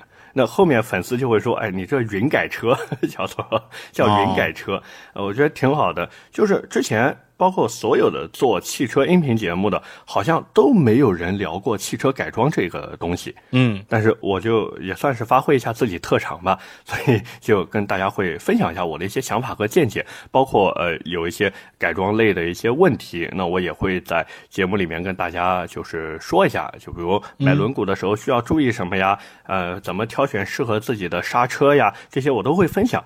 就也是有算一些干货在里面吧，嗯，所以慢慢慢慢就有正反馈了，有了正反，这其实也是我后来琢磨了一下，回头啊，回头想了一下，这也算是戳到了很多人的一个痛点，就是很多人他其实是想玩车的，但是我不知道该怎么玩，对。我我我不知道这东西应该值多少钱，这改了以后会到底怎么样，然后我这我怎么能够就找到一个靠谱的地方买安装调试。这些他都不知道的，所以我在节目里面跟大家进行分享了以后，好多人就觉得哇，我这个嗯学到了，就这种感觉。所以也是正是因为这种正反馈，我就慢慢慢慢就觉得嗯做这个事情是有动力的。那再一个呢，原因就是呃也算是争一口气吧，就憋一口气，嗯。就好多人当时听我节目的时候说：“哎呀，兔子，你这个大舌头，你还做音频节目，你还在那边巴拉巴拉巴拉前前后后讲个三四十分钟的啊，你这个别做了，别做了。”但是我就觉得说，你也有嘴，我也有嘴，对吧？那为什么你能做节目，我不可以呢？对不对？哇哦，哎，我觉得你的性格有点东西，兔子。是夸你的正反馈，然后你把它当成激励你走下去的动力。是，然后遇到这种说你不行的，你把它当成跟你斗气儿的这样的动力，他最后还是激励你往下走。哦，我觉得你这个人有点意思啊，我觉得你这个性格不容易打服啊。你说，你说我夸你，你往前走；我骂你，你也往前走。嗯 啊。就就我就想证明一下自己，是我我就觉得说，哪怕说只剩一个人在听，那我这节目做的也是有意义的。因为我之前看过一个说法，就是当你的一个观点被一个人接受的时候，他就有可能分享给身边的十个人，而当他身边的这十个人哪怕只有一个人接受的时候，他也会分享给身边的另外十个人。嗯，就看上去我是做了一档音频节目，我做一期节目，就哪怕我播放量只有一个，但是呢，慢慢慢慢的就会有越来越多的人接受或者说认同我的一些观点和想法，那我做呗，对不对？我做呗，只要沉得住气，那就做下去呗，是不是？嗯，所以我我我就没想太多，干就完了，就这个样子。那你做播客？然后做到现在，你对他的想象是什么呢？就比如说你，我当然觉得可以认可你说的，说哪怕只有一个人听或者很少的人听，它也是有价值的。然后我说的东西，它只要能帮助到人，它就是有价值的。我这个话我能我我能认可，但是就是毕竟哈，我们做内容的内容创作者，其实呃很难用这样的一句话让自己就是能长时间的保有这种创作的热情。就是大家还是希望说自己的节目的影响力能够越来越大，自己的节目的价值能够得到更多的认可。其实我觉得，嗯，就我我这人说话也比较直啊，嗯，就是很多人做节目，他一开始抱有的心态是什么呢？是变现，哎，他获取更多的流量、更多的粉丝，然后进行一个变现。但是呃，我有一段时间也是这个样子，就在我粉丝量包括收听量起来了以后，那同时我也是做了停车场那一档节目嘛，那粉丝量也还算行吧。那有一段时间我就在想这个变现的事情，就脑子里面一直在想，我有流量，我有粉丝量，那我怎么样把这个流量和粉丝量进行一个变现？但是过了一段时间，我回头想想，不对，这个想法是不对的，因为我回头再去听当时那段时间做的节目的时候，我就觉得。不对，这味道是不对的，就有很多的功利心在里面了，嗯，就反而不能保证节目的质量，不能保证节目质量以后，那怎么去谈这种所谓的变现或者什么呢？对不对？所以，呃，我是觉得好多创作者一开始就是不要奔着挣钱去干，嗯，怎么说？你如果单纯奔着挣钱去干的话。做直播、做短视频都比这玩意儿挣钱，这玩意儿是真不挣钱，它真的是用爱发电，真的是，所以还是得热爱。确实是，就是我从二零年开始接触播客，开始做播客，然后也参加过播客圈子的大大小小的很多的活动啊、聚会啊，包括身边也有很多做播客的朋友啊，聊天啊，在一起，确实我也能够发现。呃，这个圈子里的很多很多的创作者，大家在一起聊的很多的事情都是怎么能挣钱呀，怎么能接到广告啊，然后怎么能卖付费节目呀，节目做到什么程度就可以。做付费了啊？什么时候我的节目也能卖付费啊？我的付费能怎么能卖的更多呀？就是很多人其实真的很关注这个。是开始的时候，我我听到这些我也很兴奋啊，因为兴奋是在于说这么多人都在想着怎么挣钱，那我有一天是不是也能通过这个东西挣到钱哈？你刚开始会是这样想，但是时间越长，其实我就现在越来越反感这样的这样的声音。我觉得大家很多人在一起，比如说你很难得的哈，有这种创作者在一起聊天聚会的这种机会。我希望的是大家在一起能够越来越多的去讨论，说节目怎么能做得更好，嗯，我们怎么能通过更新颖的合作方式带给大家更新的东西，然后怎么能打破自己的原有的桎梏，然后突破自己的瓶颈等等。我觉得我特别希望大家在讨论这个，而不是说大家在讨论说怎么怎么谁谁谁就挣了钱了，谁谁谁。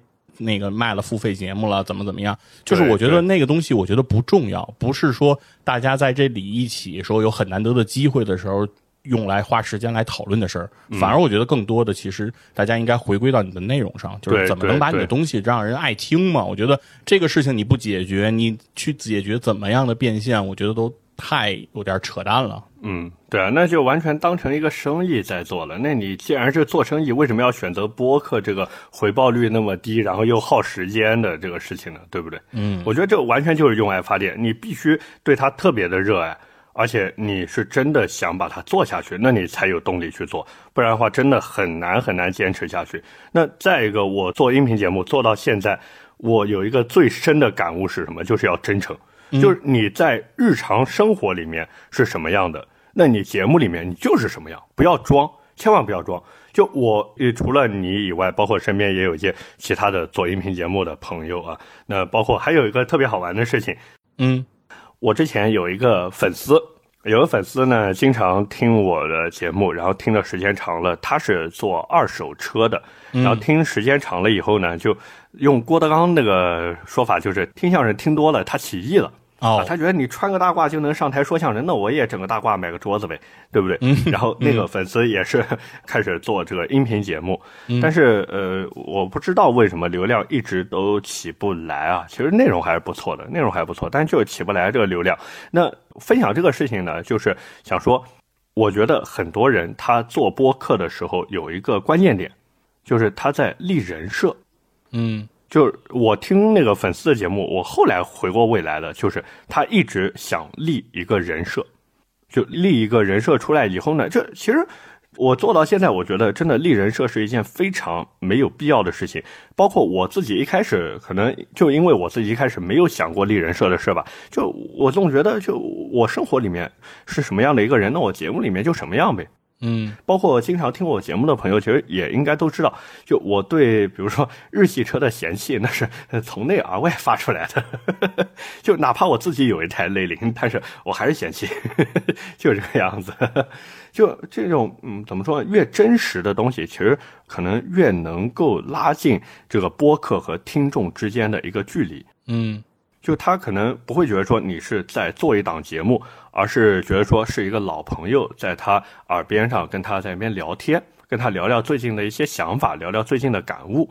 我觉得这样子其实做的话，可持续性是会更强的。嗯，非常认可刚才兔子讲到的，说一切得源于热爱，嗯，得是出自你的本心啊，然后做这个东西。确实说，如果你带着特别功利的目的来做这个事情，它其实很多动作就会变形嘛。对，然后最后其实反而事与愿违。往往你越追求说快速的变现啊等等，可能反而这件事情会离你越来越远。当这件事情离你相对渐远的时候，你也就会可能会把它放弃。我觉得就是因为归根结底就是你你不喜欢这个事儿，所以说你也不太可能能把它坚持下来。我觉得这个是挺重要的一个事儿啊。对对。那兔子其实做播客现在也有两年了，嗯，二一年你开始做兔子的玩车日记，然后后来你又接了三刀的班儿哈。呃，不算不算，人家还在做呢，他还在做呢，不算接班，不算接班，就一起在做。你接了他停车场的班嘛，对吧？啊啊！停车场最开始不是呃三刀和一个美女在一起做嘛？对啊，然后后来这个美女也离他而去了啊，然后他这个搭档又换成了你和传谣，然后后来他也逐渐的啊退居了二线啊，然后现在停车场就交给了你们两位哈来打理。那从做了这么长时间以后，就是目前来说，因为我听你的节目也说表达了说，现在做播客或者说做自媒体啊，有了一些你的困境啊，你的一些呃问题，然后我也想听听，就是这些问题是怎么产生的。呃，问题主要有几个吧，一个是整个大环境的问题，呃，因为现在整个社会节奏太快了嘛，很多人他其实不一定有那个时间或者耐心去听一档汽车播客节目，嗯，就特别是汽车类的，可能什么财经类的呀、生活类的呀这些，呃，他可能还会愿意听一听，包括像听故事类的，他愿意，但是听汽车类的真的越来越少，这是一个大环境的问题，这怪不了任何人。是。那再一个呢，就是我觉得也是跟创作上面有很大的关系。就我刚才不是说了那个人设的问题嘛，我一直其实很清楚，我这个人不是很接地气，嗯，所以我做出来的那种就也不是那么接地气的东西。你你清楚吗？你是听三刀跟你说的多，所以这么想的，还是你真的这么想呀？我其实做了差不多一年多的时候，我就有这种感觉。嗯，就是我聊的东西是不是离呃很多车主太远了？就比如改装这一项东西，改装这个东西真的是必需品吗？并不是，很多人买了车他就这么开，开到卖，他也不会改，甚至连颗螺丝都不会动，是就这个样子。他不关心这个东西，所以呃，我在玩车日记后面的节目也是慢慢慢慢的不断的在弱化改装上面的东西，反而是会去呃分析一下这个车辆的适合人群啊，购车的一些心理啊，就这些也是在做一些转变。那除了这个以外呢，还遇到一个问题，就是呃怎么说呢？听我的节目需要一定的知识储备，就门槛会有一点点，就最起码你入门的汽车知识需要了解一下，就不然很容易 get 不到就是说的东西。我给大家说个故事吧，就像我之前啊，我我有一次问我妈，我说妈，你知不知道什么叫避震器？嗯，我妈说啊，我说妈，你这天天听我节目的呀，就我只要一更新，我妈那边就会听，她是我的忠实粉丝。那。他就说：“我我听不懂，我不知道避震器是什么。”嗯，然后我说：“那你知不知道什么叫 ECU？” 我妈说：“我不知道。”后来我就在想一个问题，就是我们作为行业从业者的人，认为是很基础的东西，但是在很多人眼里面，它就是一个知识，它是一个知识点。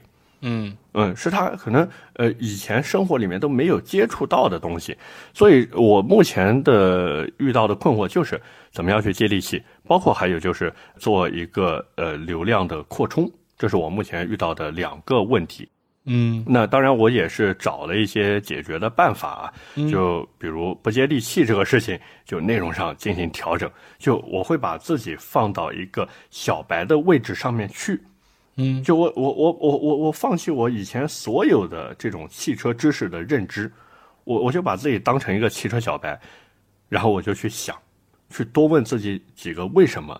就比如一台车放在这儿，我为什么要买它？这是一个很核心的问题，对不对？它到底有什么吸引我的地方？然后我慢慢慢慢的一步一步把内容往前推。那这是我现在做内容的一个架构。咱们先说一下这个。接地气这件事儿啊，因为其实这个东西我也有感触，或者说我也有 类似的问题哈。啊，这个事儿是什么呢？就是比如说我做的节目比较多，比较杂啊。我有一档这个体育类的节目啊，叫《体坛站着看》，对，就是一个泛体育的节目。其实你刚才说的不接地气的，或者说你说有一些东西是知识点的这个问题，在我的节目里也会遇到这样的问题。比如说，我如果做一个呃篮球的节目，比如我做一个 NBA 的节目。如果说我对于比如说联盟的格局啊，东西部的这个些城市的一些特征，然后每一个城市的文化的底蕴的这些部分，我觉得我是可以给它做展开和剖析的。比如说。一个球队他的性格为什么是这样？其实是由这个城市的人来决定的。对，那这个城市就是这个风格，所以这个球队就会是这样。就是说，为什么犹他爵士是一个打起球来非常的韧性很强、很顽强的地方？因为那个地方是盐湖城，那个地方是摩门教教徒，对吧？那是碳酸饮料可乐的禁地，对吧？这个地方的风格不一样，那他的这个球队的性格也就不同。这个东西我觉得是可以展开的。但是说，你说如果说我讲 NBA 的节目里头，你让我给你讲什么是篮板？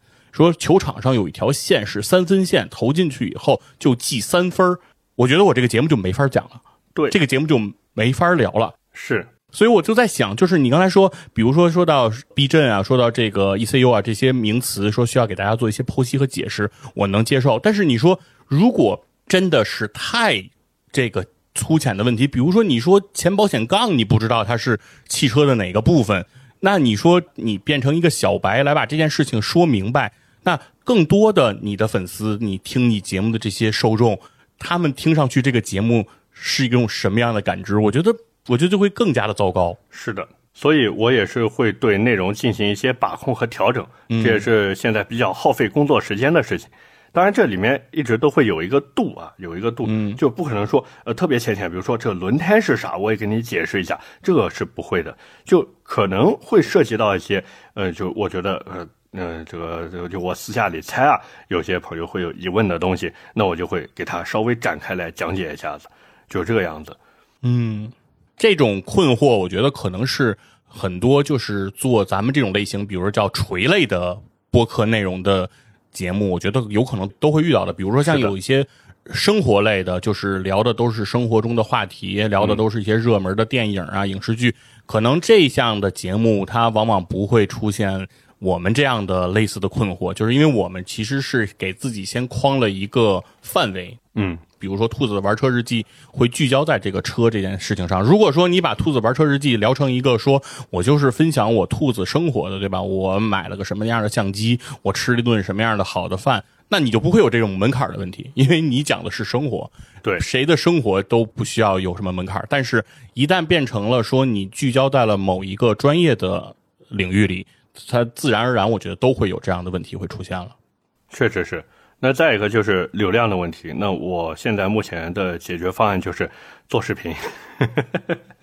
你的这个思路是是一种什么样的思路呢？你是希望比如说通过做视频的内容，然后回流到你的播客的这个听众上，还是说重新开一个这个视频的赛道，在那个地方快速的去积累你的流量呢？那肯定是你说的第二种，因为音频和视频的受众是完全不一样的。他们之间，呃，我我特地就是问过我的那个粉丝们啊，就是听众们，他们就很多人他只听音频，他不看视频，什么哔哩哔哩、什么抖音、什么快手看都不看，连账号都没有。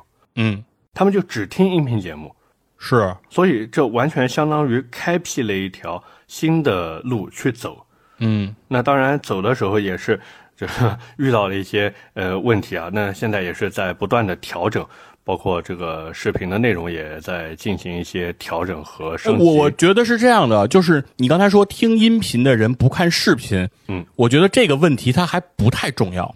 更加关键的一个问题是，看视频的人他有可能不听音频，对，这个概率会非常的大。是的，是的，就是这个样子。嗯。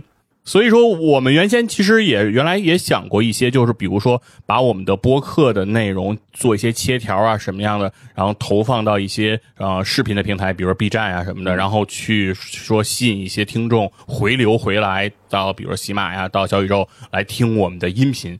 但实际上这样的一个反向的这个引导是非常非常的困难的，就基本上这条路是不成立的。走不通。这条路真的走不通，因为我在做短视频的时候，因为我抖音也有也有一个号嘛，叫做“兔子的车友圈”。那你也上过我的节目，对吧？哎这个对对对对就是这个采访类的，也是近期才调整的。你包括去看现在那个视频量也不是特别的多。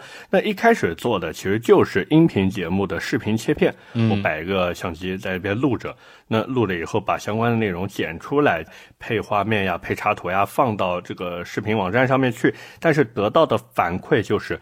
呃，没有反馈，就很差，这反馈真的很差，就不会像说做音频，呃，我说句不好听的，哪怕我跟呃这个听众朋友们分享一下今天中午吃了二斤面条，嗯，他们也觉得挺有意思的，不是这个样子。是短视频平台的话，其实非常难做。现在真的非常难做，不管长视频、短视频，真的非常难做。呃，你如果说把已有的这个内容放上去的话，就就怎么说呢？人家不买账，嗯，是我也有过这样的想法。就必须要做一些新东西出来，然后才会有人买账。对，我也觉得就是很多，其实播客之前也尝试过把自己的播客的节目切条以后，比如说有的那个意图流啊，贴一张图，然后后面就配自己播客的这个音频，放到这种视频的平台上。嗯其实效果我觉得是都非常的差。我觉得就是不同的。门类吧，不同的产品其实它是有不同产品的规律的。对就是音频的节目，它就是音频的规律，它就是符合音频的这种陪伴性，它的这种特性。和看视频所追求的内容的方向是完全不一样的，你面临的你面对的受众也是不同的。对，你拿现成的东西直接过来敷衍一下，我觉得完全完全这条路是行不通的。是的，如果想做视频，我觉得那就得踏踏实实重新去设计你的产品，我觉得才能说在这条路上走出一条自己的路来。没错。包括我今天，呃，像我现在跟你在这边录节目的时候，我人其实是在秦皇岛出差。嗯今天下午的时候，我还跟我的摄影师我在那边聊这个事情。我他因为他跟我讲了一些新的视频的想法，但是我我跟他就在交流嘛。我说，其实嗯，你有没有发现，做视频和做音频，包括听音频和看视频的人，他们想要的东西是不一样的，包括这个整个的体验和感觉也是不一样的。就这么说吧，如果说看视频的话，它是我们就拿吃东西来做一个比方啊，嗯就比如说我们听音频，它就像是吃香蕉，你需要先把香蕉拿出来，然后再看看它坏没坏。完了以后呢，把皮剥了，把皮剥了以后呢，再把里面的肉吃一口、两口、三口，然后再琢磨琢磨，嗯，好吃。这是听音频，但是看视频不是。看视频的人想要的是什么？是你直接给我来一个分子香蕉，刺激我的味蕾，让我嘴里面爆炸爆出来。他是这样的一个想法，嗯，是这样的一个需求，所以这也是为什么很多我身边认识的做音频的朋友，他们做视频就会很难适应，因为节奏完全不一样。现在整个做视频的节奏就是一个字快，对，前三秒、前五秒抓住你的眼球，然后后面再疯狂的整活，整个这个视频的节奏就跟海浪一样，哇，一浪高过一浪，最后推向最高，这个是视频的节奏。但是做音频不是，做音频就像就就是我一层一层啊剥洋葱，剥开你的心，到最后发现哇，好棒啊，是这种感觉。嗯，确实是。我觉得大家的这个需求点完全的是站在不同的地方，就是比如说我看视频，我就希望说你用最快的时间把你要说的内容的核心告诉我。对比如说告诉我这个电影讲的是什么故事，告诉我说这台车我到底要不要买，告诉我说这场比赛哪个球员踢得好，哪个球员踢的是垃圾，然后我一会儿我打开键盘我去骂谁，我是吧是？已经到什么地步了？现在我今天跟我摄影师在聊的时候，也是我说，现在做视频，尤其是短视频，已经不需要观点了，哦，就它已经不需要任何干货在里面了。嗯就现在做视频两个极端，一个全是干货，而且是非常有意思的方式把它表达出来，那你有可能能火，当然只是有可能。那再一个是什么？情绪输出。哦，嗯，现在就不走程序了，直接开骂。啊，对对，就不走程序。过去像打仗 啊，打仗还先礼后兵，啊来将何人啊？在下谁谁谁谁啊？我的兵器是什么？还介绍一下。然后我是师从何人啊？我这个门派怎么怎么怎么样？跟你先唠半个小时。嗯，现在不是，现在上来就直接来一个回手掏，甚至直接泥头车撞过去，不讲武德。嗯，就是这么快，就是这个样子，而且他直给。对他，他就甚至不需要任何说给你带来干货东西，他就给你带来情绪，嗯引起你的共鸣，刺激你的感官，嗯，对吧？然后让你觉得哇塞，哦，原来是这样。就是很多做播客的人，他如果做视频的话，确实很不适应，因为我们习惯于这种慢节奏了。你啪一下突然给我来一个快节奏，我受不了，我不会。对，哎，我觉得核心点这句话落到根儿上了，其实是不会。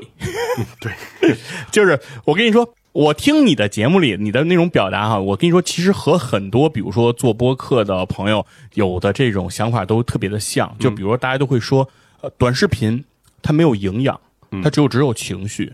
他做这种东西，哎呀，就是感觉我也低不下这个身段来做这个东西，我也不想做。我觉得这样的内容没有价值，然后巴拉巴拉说了很多。然后，但是我听来啊，我的我的感受是，如果是是我在看这件事情，其实我是想对那些做短视频，包括你刚才说给直接能引爆大家的情绪，把它推到风口浪尖，这些人家成功的这些短视频的创作者，我是对人家甘拜下风。我真的很佩服他们。有能力，对我是说核心点，我说不是咱不想，而是咱不会。对，这事儿非不为也，是不能也。就是，就是如果我能，就是这个事情不是我放下身段，或者说我低三下四，或者说我说他做的是垃圾，我也来做垃圾，我就能把垃圾做出来的，我做不出来。嗯，就是没有这个能力，就是有点有点像在单位上班，比如说你说有的同事说，呃，工作能力也不是很强，他就是会拍领导的马屁，然后跟领导关系处得好，最后到了什么那个发奖金的时候，人家评级高，奖金拿得多，人家最后升职的时候升得比你快，然后你说啊，他就是不要脸，但是不是的，是人家有这个能力，对。人家有那个情商，人家能做得了这个事情，你不会，你干不了，你不是那种人。所以说，既然不是那种人，你能选择的路就是踏踏实实好好工作，没错。你就是要比他多付出。那没办法，因为你既然那个能力没有，你就得拿别的能力来补嘛。对，谁都是这样的，就是你有欠缺的短板，你就要拿长板来补嘛。那没有办法，大家都是走不同的路，而且你认为你的同事去拍马屁、去做这些领导的关系、去维这些同事的人际这些事情，你认为轻松吗？如果你尝试着跟着他按他的生活在这个公司过上一天，你会发现。把你能累死啊！就是这个 你的你的脑细胞得爆炸呀，你干不来，对吧？我就说，其实很多时候，我觉得我由衷的得说，就是呃，不是说我们说知道怎么怎么做，但是我就是不想。我觉得更多的时候，其实真的是不能，嗯，而且我们也不是说人家做的东西就次就怎么样，其实不是，只是方向不一样。对，做的东西不一样。对，就比如说，就在引导情绪，什么层层烘托，然后最后把你引爆，然后最后让你特别的认同，然后取得那种洗脑般的那种病毒式的那种效果。这个东西，我觉得是有技术的，嗯这是一个很有科学的技术，对它在心理学上引起了你的共情，是的它是很成功的。但是这种成功，或者说我们没有像人家那么充裕的时间。把精力、把学习、把自己的这个努力的方向放在这个方向上，因为我们没办法干这个事儿，嗯而且从天分上来讲，我们在这件事情上明显不是那种天赋异禀的人，没有说拿到什么东西，我们第一时间就马上非常敏感的、敏锐的就能捕捉这些东西。是天然的，你没有这个天赋，没有网感。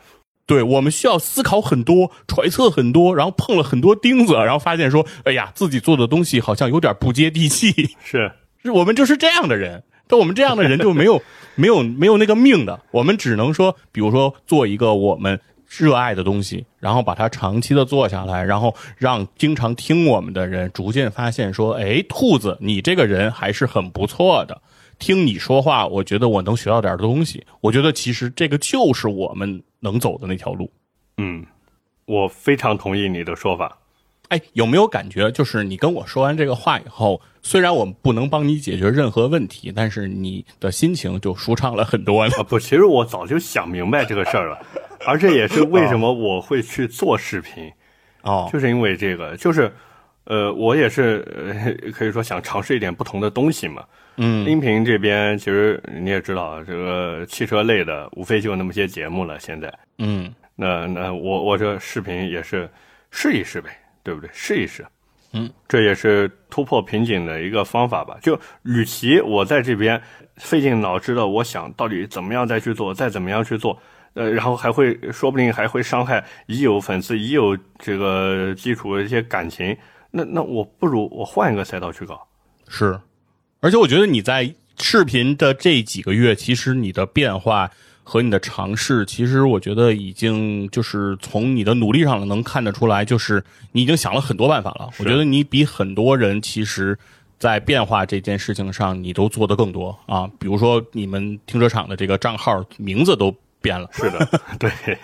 然后包括你们刚开始是你和传谣把你们那个呃听众问答放了上去，然后后来是你去四 S 店做那个价格探店的那个。对那个内容，然后到现在改成这种采访，然后而且你们在节目里好像说你的这个视频又要有一次大的改版，没错。啊，然后我当时都我当时都把我听炸了，我说还要改，这对于很多做音频的朋友来说真的是难以接受的，嗯，就可能十期节目，然后啪一下子就换掉了，是，但是这也没办法，这是让我想到了就是。那个小时候写作文，我不知道你写没写过这个作文，就是有一个人去挖井，然后他挖了好多好多好多好多井，然后每一个都挖的不太深，然后那个离那个水位线都差一点就能挖到水了，然后。就就我就觉得好像好像你现在的这个做法是不是在就是在以前传统的那个时代其实不太被理解，就是大家会觉得说好像没有在一条路上做一些精深的探索，对，而在做这种变化。是的，但是我想肯定对你来说你是经过思考的，就是为什么要变？因为现在这个时代这个节奏你不变，那你就只能留在那边挖洞，你有可能挖一百米你都挖不到水，嗯，但是说不定你换一个坑。啪一下，一铲子下去，水就出来了。嗯，对，其实当时的那个时代就有点相当于说，这个水位线呀，它是平齐的。对，就是无论你从哪儿挖，它最后都是挖到那么深才出水。但是实际上，现在这个互联网这个时代的发展，就是水位线可能是斜着的，都不是斜着，是你不知道水在哪里。对，有些地方它就是没有水。对，然后有些地方的水可能就是相对浅。是的，这个东西其实就是我们的现实。对对对。所以也是跟大家分享一下我所谓突破瓶颈的方法吧，嗯，就是一个适当的调整自己的节目架构，包括内容。那再一个就是换一条赛道，去干点新的。嗯，那现在比如从你的时间精力上来讲的话，就是音频和视频这边，现在你是一种什么样的分配呢？嗯。肯定是视频更多一些，这是一定的。因为，呃，我我我这么说吧，可能这这对于做音频的朋友，这伤害有点大。这这话说的，就呃，我我嗯，就做音频这个赛道，这个圈子，嗯，太小了。哎，你需要面临的竞争其实是非常小的。嗯，但是当你做了视频以后，就特别能感受到什么叫做竞争的残酷。什么叫做脱衣肉搏、疯狂厮杀那刺刀见血那种感觉？这么刺激的吗？太刺激了，比刺激战场还刺激。哎，那你那个能具体说一下吗？比如说你做视频的那个时候，你见到的这种竞争是是一种什么样的局面？我不太能理解，就是大家不就是做了内容，把内容上传，然后这怎么叫做刺刀就见红了呢？简单来说一句话，嗯，流量密码是有共通性的。嗯，当你有一个视频模式突然爆火以后，就会像雨后春笋一样冒出几十个、上百个，甚至上千、上万个和你做差不多内容，但是人不一样的视频出来。嗯，就模仿者会马上会出现。对，对，是这个样子。嗯，就这个网络已经不需要原创了。你如果做原创，你就必须要一直做下去，就不停的原创，不停的原创，去搞一些新东西，搞一些大家没看过的东西。对于创作者来说，压力非常非常的大。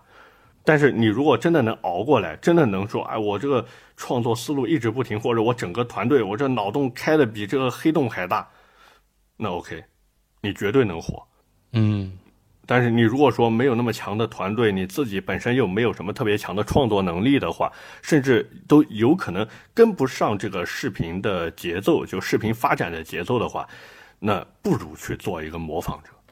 哎，对我也觉得是因为我我发现就是那个模仿大杨小杨直播的人，现在都已经火了。嗯，就是还是那句话，我刚才说的，流量密码是有相通性的，所以我觉得嗯真的，如果是有在听节目的，也是做音频的朋友，可以尝试着去做一下短视频的内容。嗯，这东西拍起来也没什么成本，哪怕你只是拿个手机边走路边说。说不定哪一天就火了，真的。但是我觉得我的理解哈，就是如果只是说边走路边说的话，我觉得离火还是会很远。我我还是相信说，一个东西如果要是火的话，它一定是背后要有非常多的生产力的付出的。说白了，现在做播客的人还能做播客人，他其实我觉得并不缺什么。文化积淀或者专业积淀啊，素养积淀，他不缺的，嗯，他不缺，他只是缺乏一个能展示出来的舞台。你这么欣赏做播客的人吗？确实，这个年代还能坚持做下去的，真不是一般人，真不是一般人。嗯，反正我是觉得，就是视频和音频绝对是两种完全不同的东西。对，而从我客观上来讲啊，就是只代表我个人啊，不代表说呃做播客的人，或者说是这个播客公社的其他的这些主播呀，包括老袁这些，嗯，就是只是我个人，我西云佛自己认为啊，我认为做视频的难度远高于做音频。就我个人来讲，我我绝对是这么想的，因为我觉得一旦出现画面的话，我觉得。这个东西它就是完全不同的维度了。对，就是做音频，可能我只需要准备出来我要讲的内容，然后我要在什么地方加个梗啊，开个玩笑，插科打个混啊，然后什么地方递个气口啊，什么地方等一下观众反应啊，等等，我我我就 OK 了。但是如果我是做视频，我觉得整个镜头调度，我觉得都是非常非常麻烦的事儿，就是包括咱们那天拍我。的理想 L 八的那个小视频，就是很短的过程，咱们中间其实也很流畅，但是整个的过程，其实你你也咱们也能知道，就是整个的机位的选择呀，嗯，包括怎么取景，最后怎么拼接镜头啊，其实这里面的事情就非常非常的多了。是的，就是因为很多做音频的朋友会有一种想法，就是说做短视频这东西没什么技术含量，举个手机谁不能拍呀？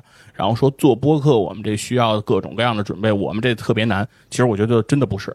我觉得其实要是不信，就是去做一做，嗯，对吧？咱别什么事儿不干，就是咱在岸上，咱不下水，说游泳挺简单的，只要进去，人都有本能，一扑腾就会游了。咱别这么说话，对吧？咱就下去，下去完了之后，您不沉底儿，您您再说，对吧？还是那句话，各行各业都不好做，都不好做，播客也难做，视频也难做，只是难点不一样。我觉得都有它的困难的地方。对，其实我，所以我觉得，其实，呃，你能够在不同的这些领域里面做特别多的这种尝试，我觉得是一件挺好的事儿。因为未来的这种媒体形式，其实咱们都很难预判。嗯，就是未来你说纯声音的这种形式会不会就被取代、就消亡了，或者说视频未来会发展到什么程度？未来的呃可穿戴设备能到什么程度？会变成什么样的形式，我们都很难预判。就跟新能源车五年以后会发展到成什么程度，其实，在今天我们也很难去预判。没错，这个东西其实未来的事情很难说。其实我觉得，在现在这个局面里，你能去尝试更多的东西，我觉得是件非常非常好的事。确实，我觉得怎么说呢，就跟买电动车一样，你晚买总会有折扣，但是你早买一定会有享受。对，尤其是越早的去尝试更多的东西。我觉得一定是只有好处没有坏处的，是的。所以今天说了这么多呢，其实总结下来，我感觉就一句话，就是当面对瓶颈的时候，我觉得可以回顾一下之前自己做过的一些事情，然后想一想还有什么事情是自己没有做过的，然后可以去尝试一下的，说不定就能把这瓶颈突破了。这是我做到现在最大的一个感悟。当然，老本行不能丢啊，老本行千万不能丢，这是一个基础，这是一定的。嗯，就是一专多能，是吧？对，哎。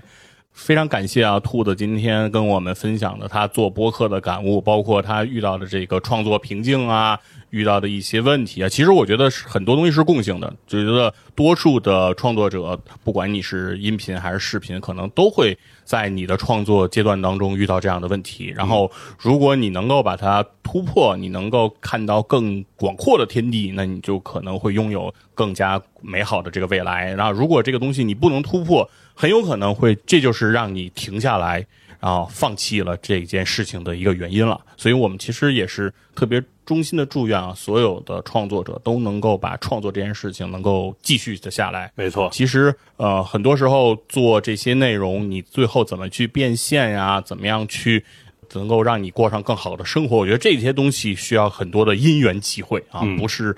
个人努力一件事情就能够决定的是，但是怎么样能把自己的创作热情保护下来，能让你继续的在这条路上走下去？我觉得这个才是我们每个人更应该去关注和更应该去注意的事情了。没错，嗯，那非常感谢兔子，那我们跟听众就说个再见吧。今天时间已经挺长的了，那也是感谢细菌佛，哎，谢谢兔子，今天这个连线真的非常非常的开心。